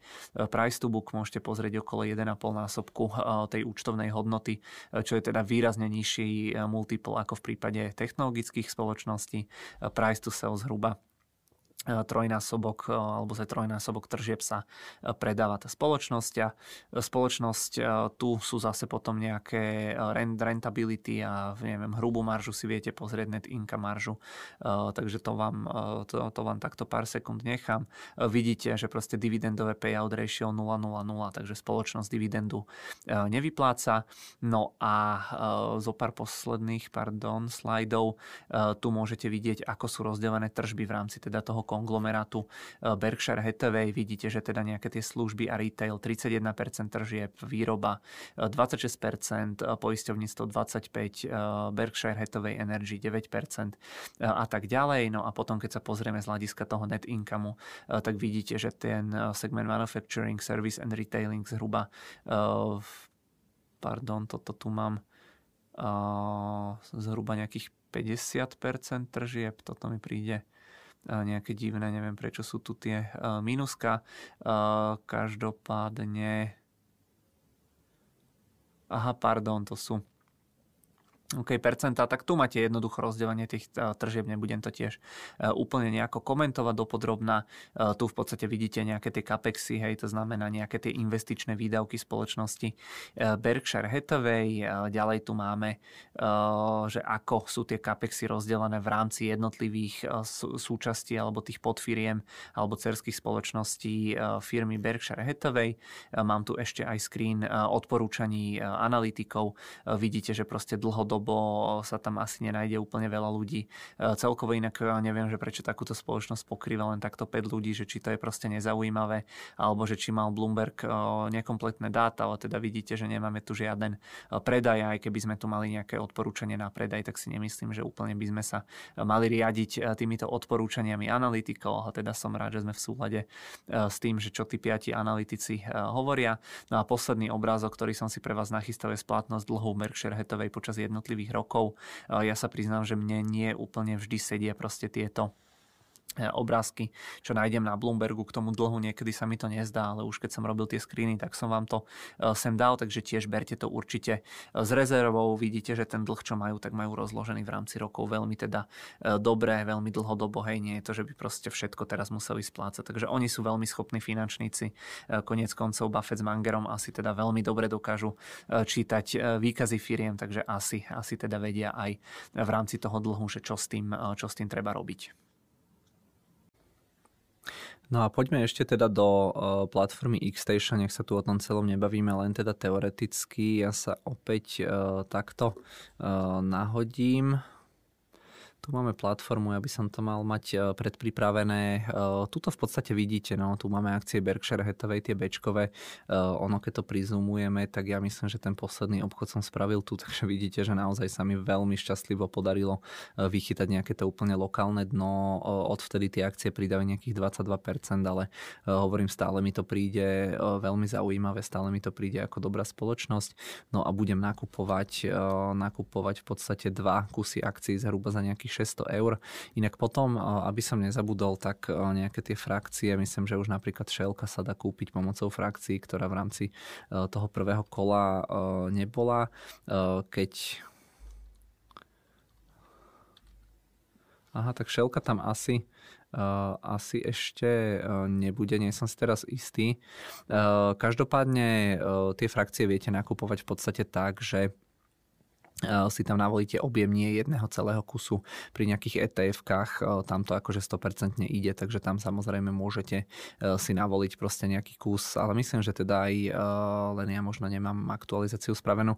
To je nepodstatné, ale uvidíte v rámci platformy, keď si otvoríte proste ten svoj obchodný účet, tak naozaj tam už uvidíte možnosť nakupovať tie frakcie, že proste nebude tam možnosť iba v celých kusoch zadávať ten objem, ale naozaj potom v rámci nejakého menšieho menšieho objemu, takže určite pokiaľ má niekto záujem eh, nakupovať alebo začať kupovať pravidelne nejaké menšie objemy, tak myslím si, že tie frakcie sú na to eh, ideálne. Eh, ešte to, na čo sa často pýtate, tak pozície, ja vám to opäť takto vyrolujem, môžete si to nižšie takto popozerať, takže vidíte niečo v pluse, niečo v mínuse, ten sumár je pozitívny, ja som tam inak za pár stoviek asi pouzatváral nejaké pozície, myslím, že na, na, naposledy bol ten Kraft Heinz, niečo sme tam takto menili proste z jedného etf alebo z toho Kraft Heinzu do etf na S&P 500. Mimo toho nejaké dividendy už za pár tisíc nám tam prišli, takže celkom pomaličky postupne začína naberať ten účet na veľkosti alebo na sile. No a v rámci platformy platformy. Uh, už myslím, že som asi nič uh, nejako nechcel. Môžeme pozrieť, uh, ako vyzerajú tie trhy. Je to tie posledné týždne také viac menej do strany a uvidíme, čo to bude robiť. Krypto od tých nejakých maxim, ten Bitcoin, čo prekonal na chvíľočku tých 30 tisíc, tak sa opäť vrátil naspäť. A tých posledných pár dní už je opäť pod tou 30 tisícovou hranicou. No a posledné akcie, naposledy, čo sme kupovali ten Microsoft, vidíte, že tam to celkom pekne napríklad vypadilo po tých výsledkoch, že už sme vyšli o nejakých 7-8%. E, poteší, pretože už som to neplánoval teraz v dohľadnej dobe dokupovať, ale pri tom dlhodobom investovaní je to asi úplne, e, úplne nepodstatné. Uh, poďme, poďme späť do prezentácie. Vaše otázky, ako aj každý mesiac, tak v podstate aj v priebehu tých minulých týždňov ste mi písali nejaké veci, ktoré vás zaujímali ohľadom tohto celého alebo pardon, ja som toto myslím prehodil, že vaše otázky a otázky do diskusie, OK, tak pardon, ale pointu chápete, tak najskôr ja sa teda vás opýtam na tieto veci. Prvá otázka je, že či podľa vás robia tie sociálne siete dosť pre ochranu tých mladých používateľov alebo zákazníkov, o ktorých sme sa teda bavili, že či vám to príde proste tá ich argumentácia taká alibistická, alebo že či naozaj máte dojem, že proste žijeme v nejakom slobodnom svete a že každý by si mal tieto veci nejako ako proste svojpomocne riešiť, že tie sociálne siete by nemali mať e, vyššiu mieru zodpovednosti za toto. E, druhá otázka, že či bude podľa vás aj Big Tech alebo tie veľké technologické spoločnosti, či budú navýšovať tú svoju dominanciu aj do budúcna. To je zase tá druhá téma, o ktorej sme sa bavili, pretože vyzerá to tak, že naozaj tie sieťové efekty a to, že pokrývajú čoraz viac segmentov alebo sektorov, čo je teda rozdiel v porovnaní s tými predchádzajúcimi spoločnosťami, že to môže byť, to môže byť ten rozdiel v porovnaní s tým, že ako tie firmy fungovali doteraz. No a tretia otázka, že či je teda podľa vás vek Charlieho Mangera Warrena Buffetta problémom pre spoločnosť Berkshire Hathaway. Ja som tam ten svoj postup alebo ten svoj, pardon, ten svoj postoj k tomuto odprezentoval. Za mňa to až taký problém asi teda nie je. No a teda teraz tie vaše otázky, že akú firmu by som držal navždy a prečo. Na toto ja som sa úplne nejako hlboko nezamýšľal väčšinu z tých spoločností, ktoré mám nakúpené, tak plánujem držať naozaj veľmi, veľmi dlhodobo alebo dokonca asi všetky. Myslím, že tam nemám žiadnu takú špekuláciu, ale z toho, čo sa mi proste najviac páči, sú to fakt asi tie veľké technologické firmy, či už je to Apple, napríklad aj ten Microsoft sa mi e, čoraz, e, čoraz viac páči, stále sa mi páči. E, Alphabet, to znamená materská spoločnosť toho Google a práve teda aj z tých dôvodov, čo sme si spomínali v rámci tohto videa, že tie spoločnosti robia naozaj čoraz viac tých vecí, robia to naozaj veľmi dobre. Takže všetky tieto firmy, o ktorých sa bavíme alebo o ktorých sme sa bavili, tak si myslím, že naozaj sú na nejaké dlhodobé držanie dobré. No a potom z takých tých klasí, ak by som hľadal niečo konzervatívnejšie, tak si napríklad myslím, že kým bude existovať svet, tak sa asi neprestane piť nejaká Coca-Cola alebo proste spotrebúvať nejaké uh, tie výrobky alebo veci od, uh, ja neviem, Procter Gamble, Johnson Johnson a podobne. Takže toto sú tiež podľa mňa uh, také v úvodzovkách dlhopisové akcie, pri ktorých je tá doba držania a naozaj si dovolím tvrdiť, že navždy, že naozaj, ak niekto hľada niečo konzervatívnejšie, tak by som sa nebal proste ísť aj do nejakých takýchto firiem alebo akcií. Uh, druhá otázka, ktorá streamovacia spoločnosť sa mi páči, tá otázka bola trošičku, keď ste mi ju posielali, taká uh, obširnejšie položená alebo napísaná. Uh, tam samozrejme sa rozhodujeme medzi firmami typu Netflix, ja neviem, Disney+, Plus, aj môžeme tam rátať proste nejaký Amazon Prime Video, Apple TV+, Plus, uh, VBDčko a tak ďalej. Uh, užívateľský mám uh, určite najradšej Netflix, pretože oni naozaj ten obsah tam majú dobrý, aj keď akože už v poslednej dobe moc toho nepozeráme a ona tom Netflixe príde mi to, že naozaj vždy sa tam dá stále niečo zaujímavé uh, nájsť. A v čo mi tam ešte veľmi vyhovuje v podstate aj to technické riešenie tej platformy, to znamená, že funguje mi to veľmi dobre aj na telke, aj ja neviem, na mobile, na tablete, čo som skúšal.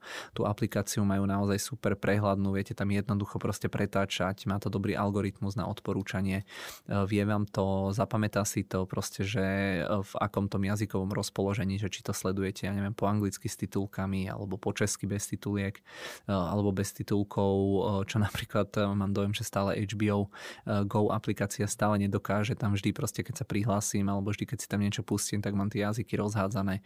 Aj mi to príde také pomalšie, takže najradšej z toho používateľského hľadiska mám asi Netflix, ale úplne by som do ňoho asi nešiel alebo neinvestoval, pretože podľa mňa je to firma, ktorá môže najviac stratiť a najmenej získať z toho aktuálneho, z tej aktuálnej ponuky tých streamovacích platformiem, pretože tie iné platformy, napríklad to VBD sa mi páči asi najviac. E, tu, tu mám aj súkromne inak nakúpenú, e, to som pred pár mesiacmi kupoval. E, to VBD, oni mi prídu, že majú naozaj veľmi pekne diverzifikovanú tú tvorbu, hej, že naozaj majú proste aj filmy, aj seriály, aj rozprávky, aj reality shows je to firma, ktorá má kam rásť. E, myslím si, že má schopné vedenie po pár rokoch, ktoré budú asi ešte ťažké, e, tak naozaj, že, e, že majú proste tendenciu alebo priestor sa nejako proste zlepšovať alebo priestor, priestor rásť. Takže to je za mňa platforma streamovacia, ktorá sa mi páči asi najviac. No a tretia otázka, že či vnímam nejaké rizika, pretože na toto sa ma aj súkromne pýtali nejakí kamaráti, nejakí známi, aj viem, že určite vás to zaujíma. Takže nemyslím si, že úplne to, čo sa teraz teraz deje v tom americkom bankovom sektore, že by bolo nejaké systémové riziko proste pre všetko. Nemyslím si, že by to bolo nejaké podobné z rokom 2008, eh, kedy ten problém spočíval v niečom úplne inom. Eh, skôr je to naozaj o tom, že proste prúdko sa zvyšovali tie sadzby pri ktorých sa blížime teda pravdepodobne už k tomu, že, že, už, že už sa dočkame nejakého toho konca s tým zvyšovaním. To znamená, že aj tie ceny alebo proste výnosy, aj ceny dlhopisov by mali byť menej volatilné, čo by tým bankám malo teoreticky pomôcť alebo jednoducho minimálne by im to malo eliminovať takéto rizika, ako boli teraz. Takže nemyslím si, že by tam boli nejaké nové rizika, proste, ktoré by niekde, niekde sa prevalili. Takže určite, určite ja osobne sa nebojím proste nejakých Eh, veľkých, veľkých problémov. No a to bolo eh, teda z tej vašej eh, strany všetko. Ja to tu mám síce napísané, že otázky do diskusie, ale ešte raz teda hovorím, že toto boli vaše otázky a tie predchádzajúce boli teda otázky odo mňa na vás. Tak či tak, každopádne ďakujem veľmi pekne za pozornosť, budem sa tešiť na vás opäť takto o mesiac, no a dovtedy, ak by sme vám chýbali, tak nás môžete odoberať na YouTube alebo si prehrať predchádzajúce videá z tejto série. Zatiaľ ďakujem za pozornosť, majte sa, držte sa.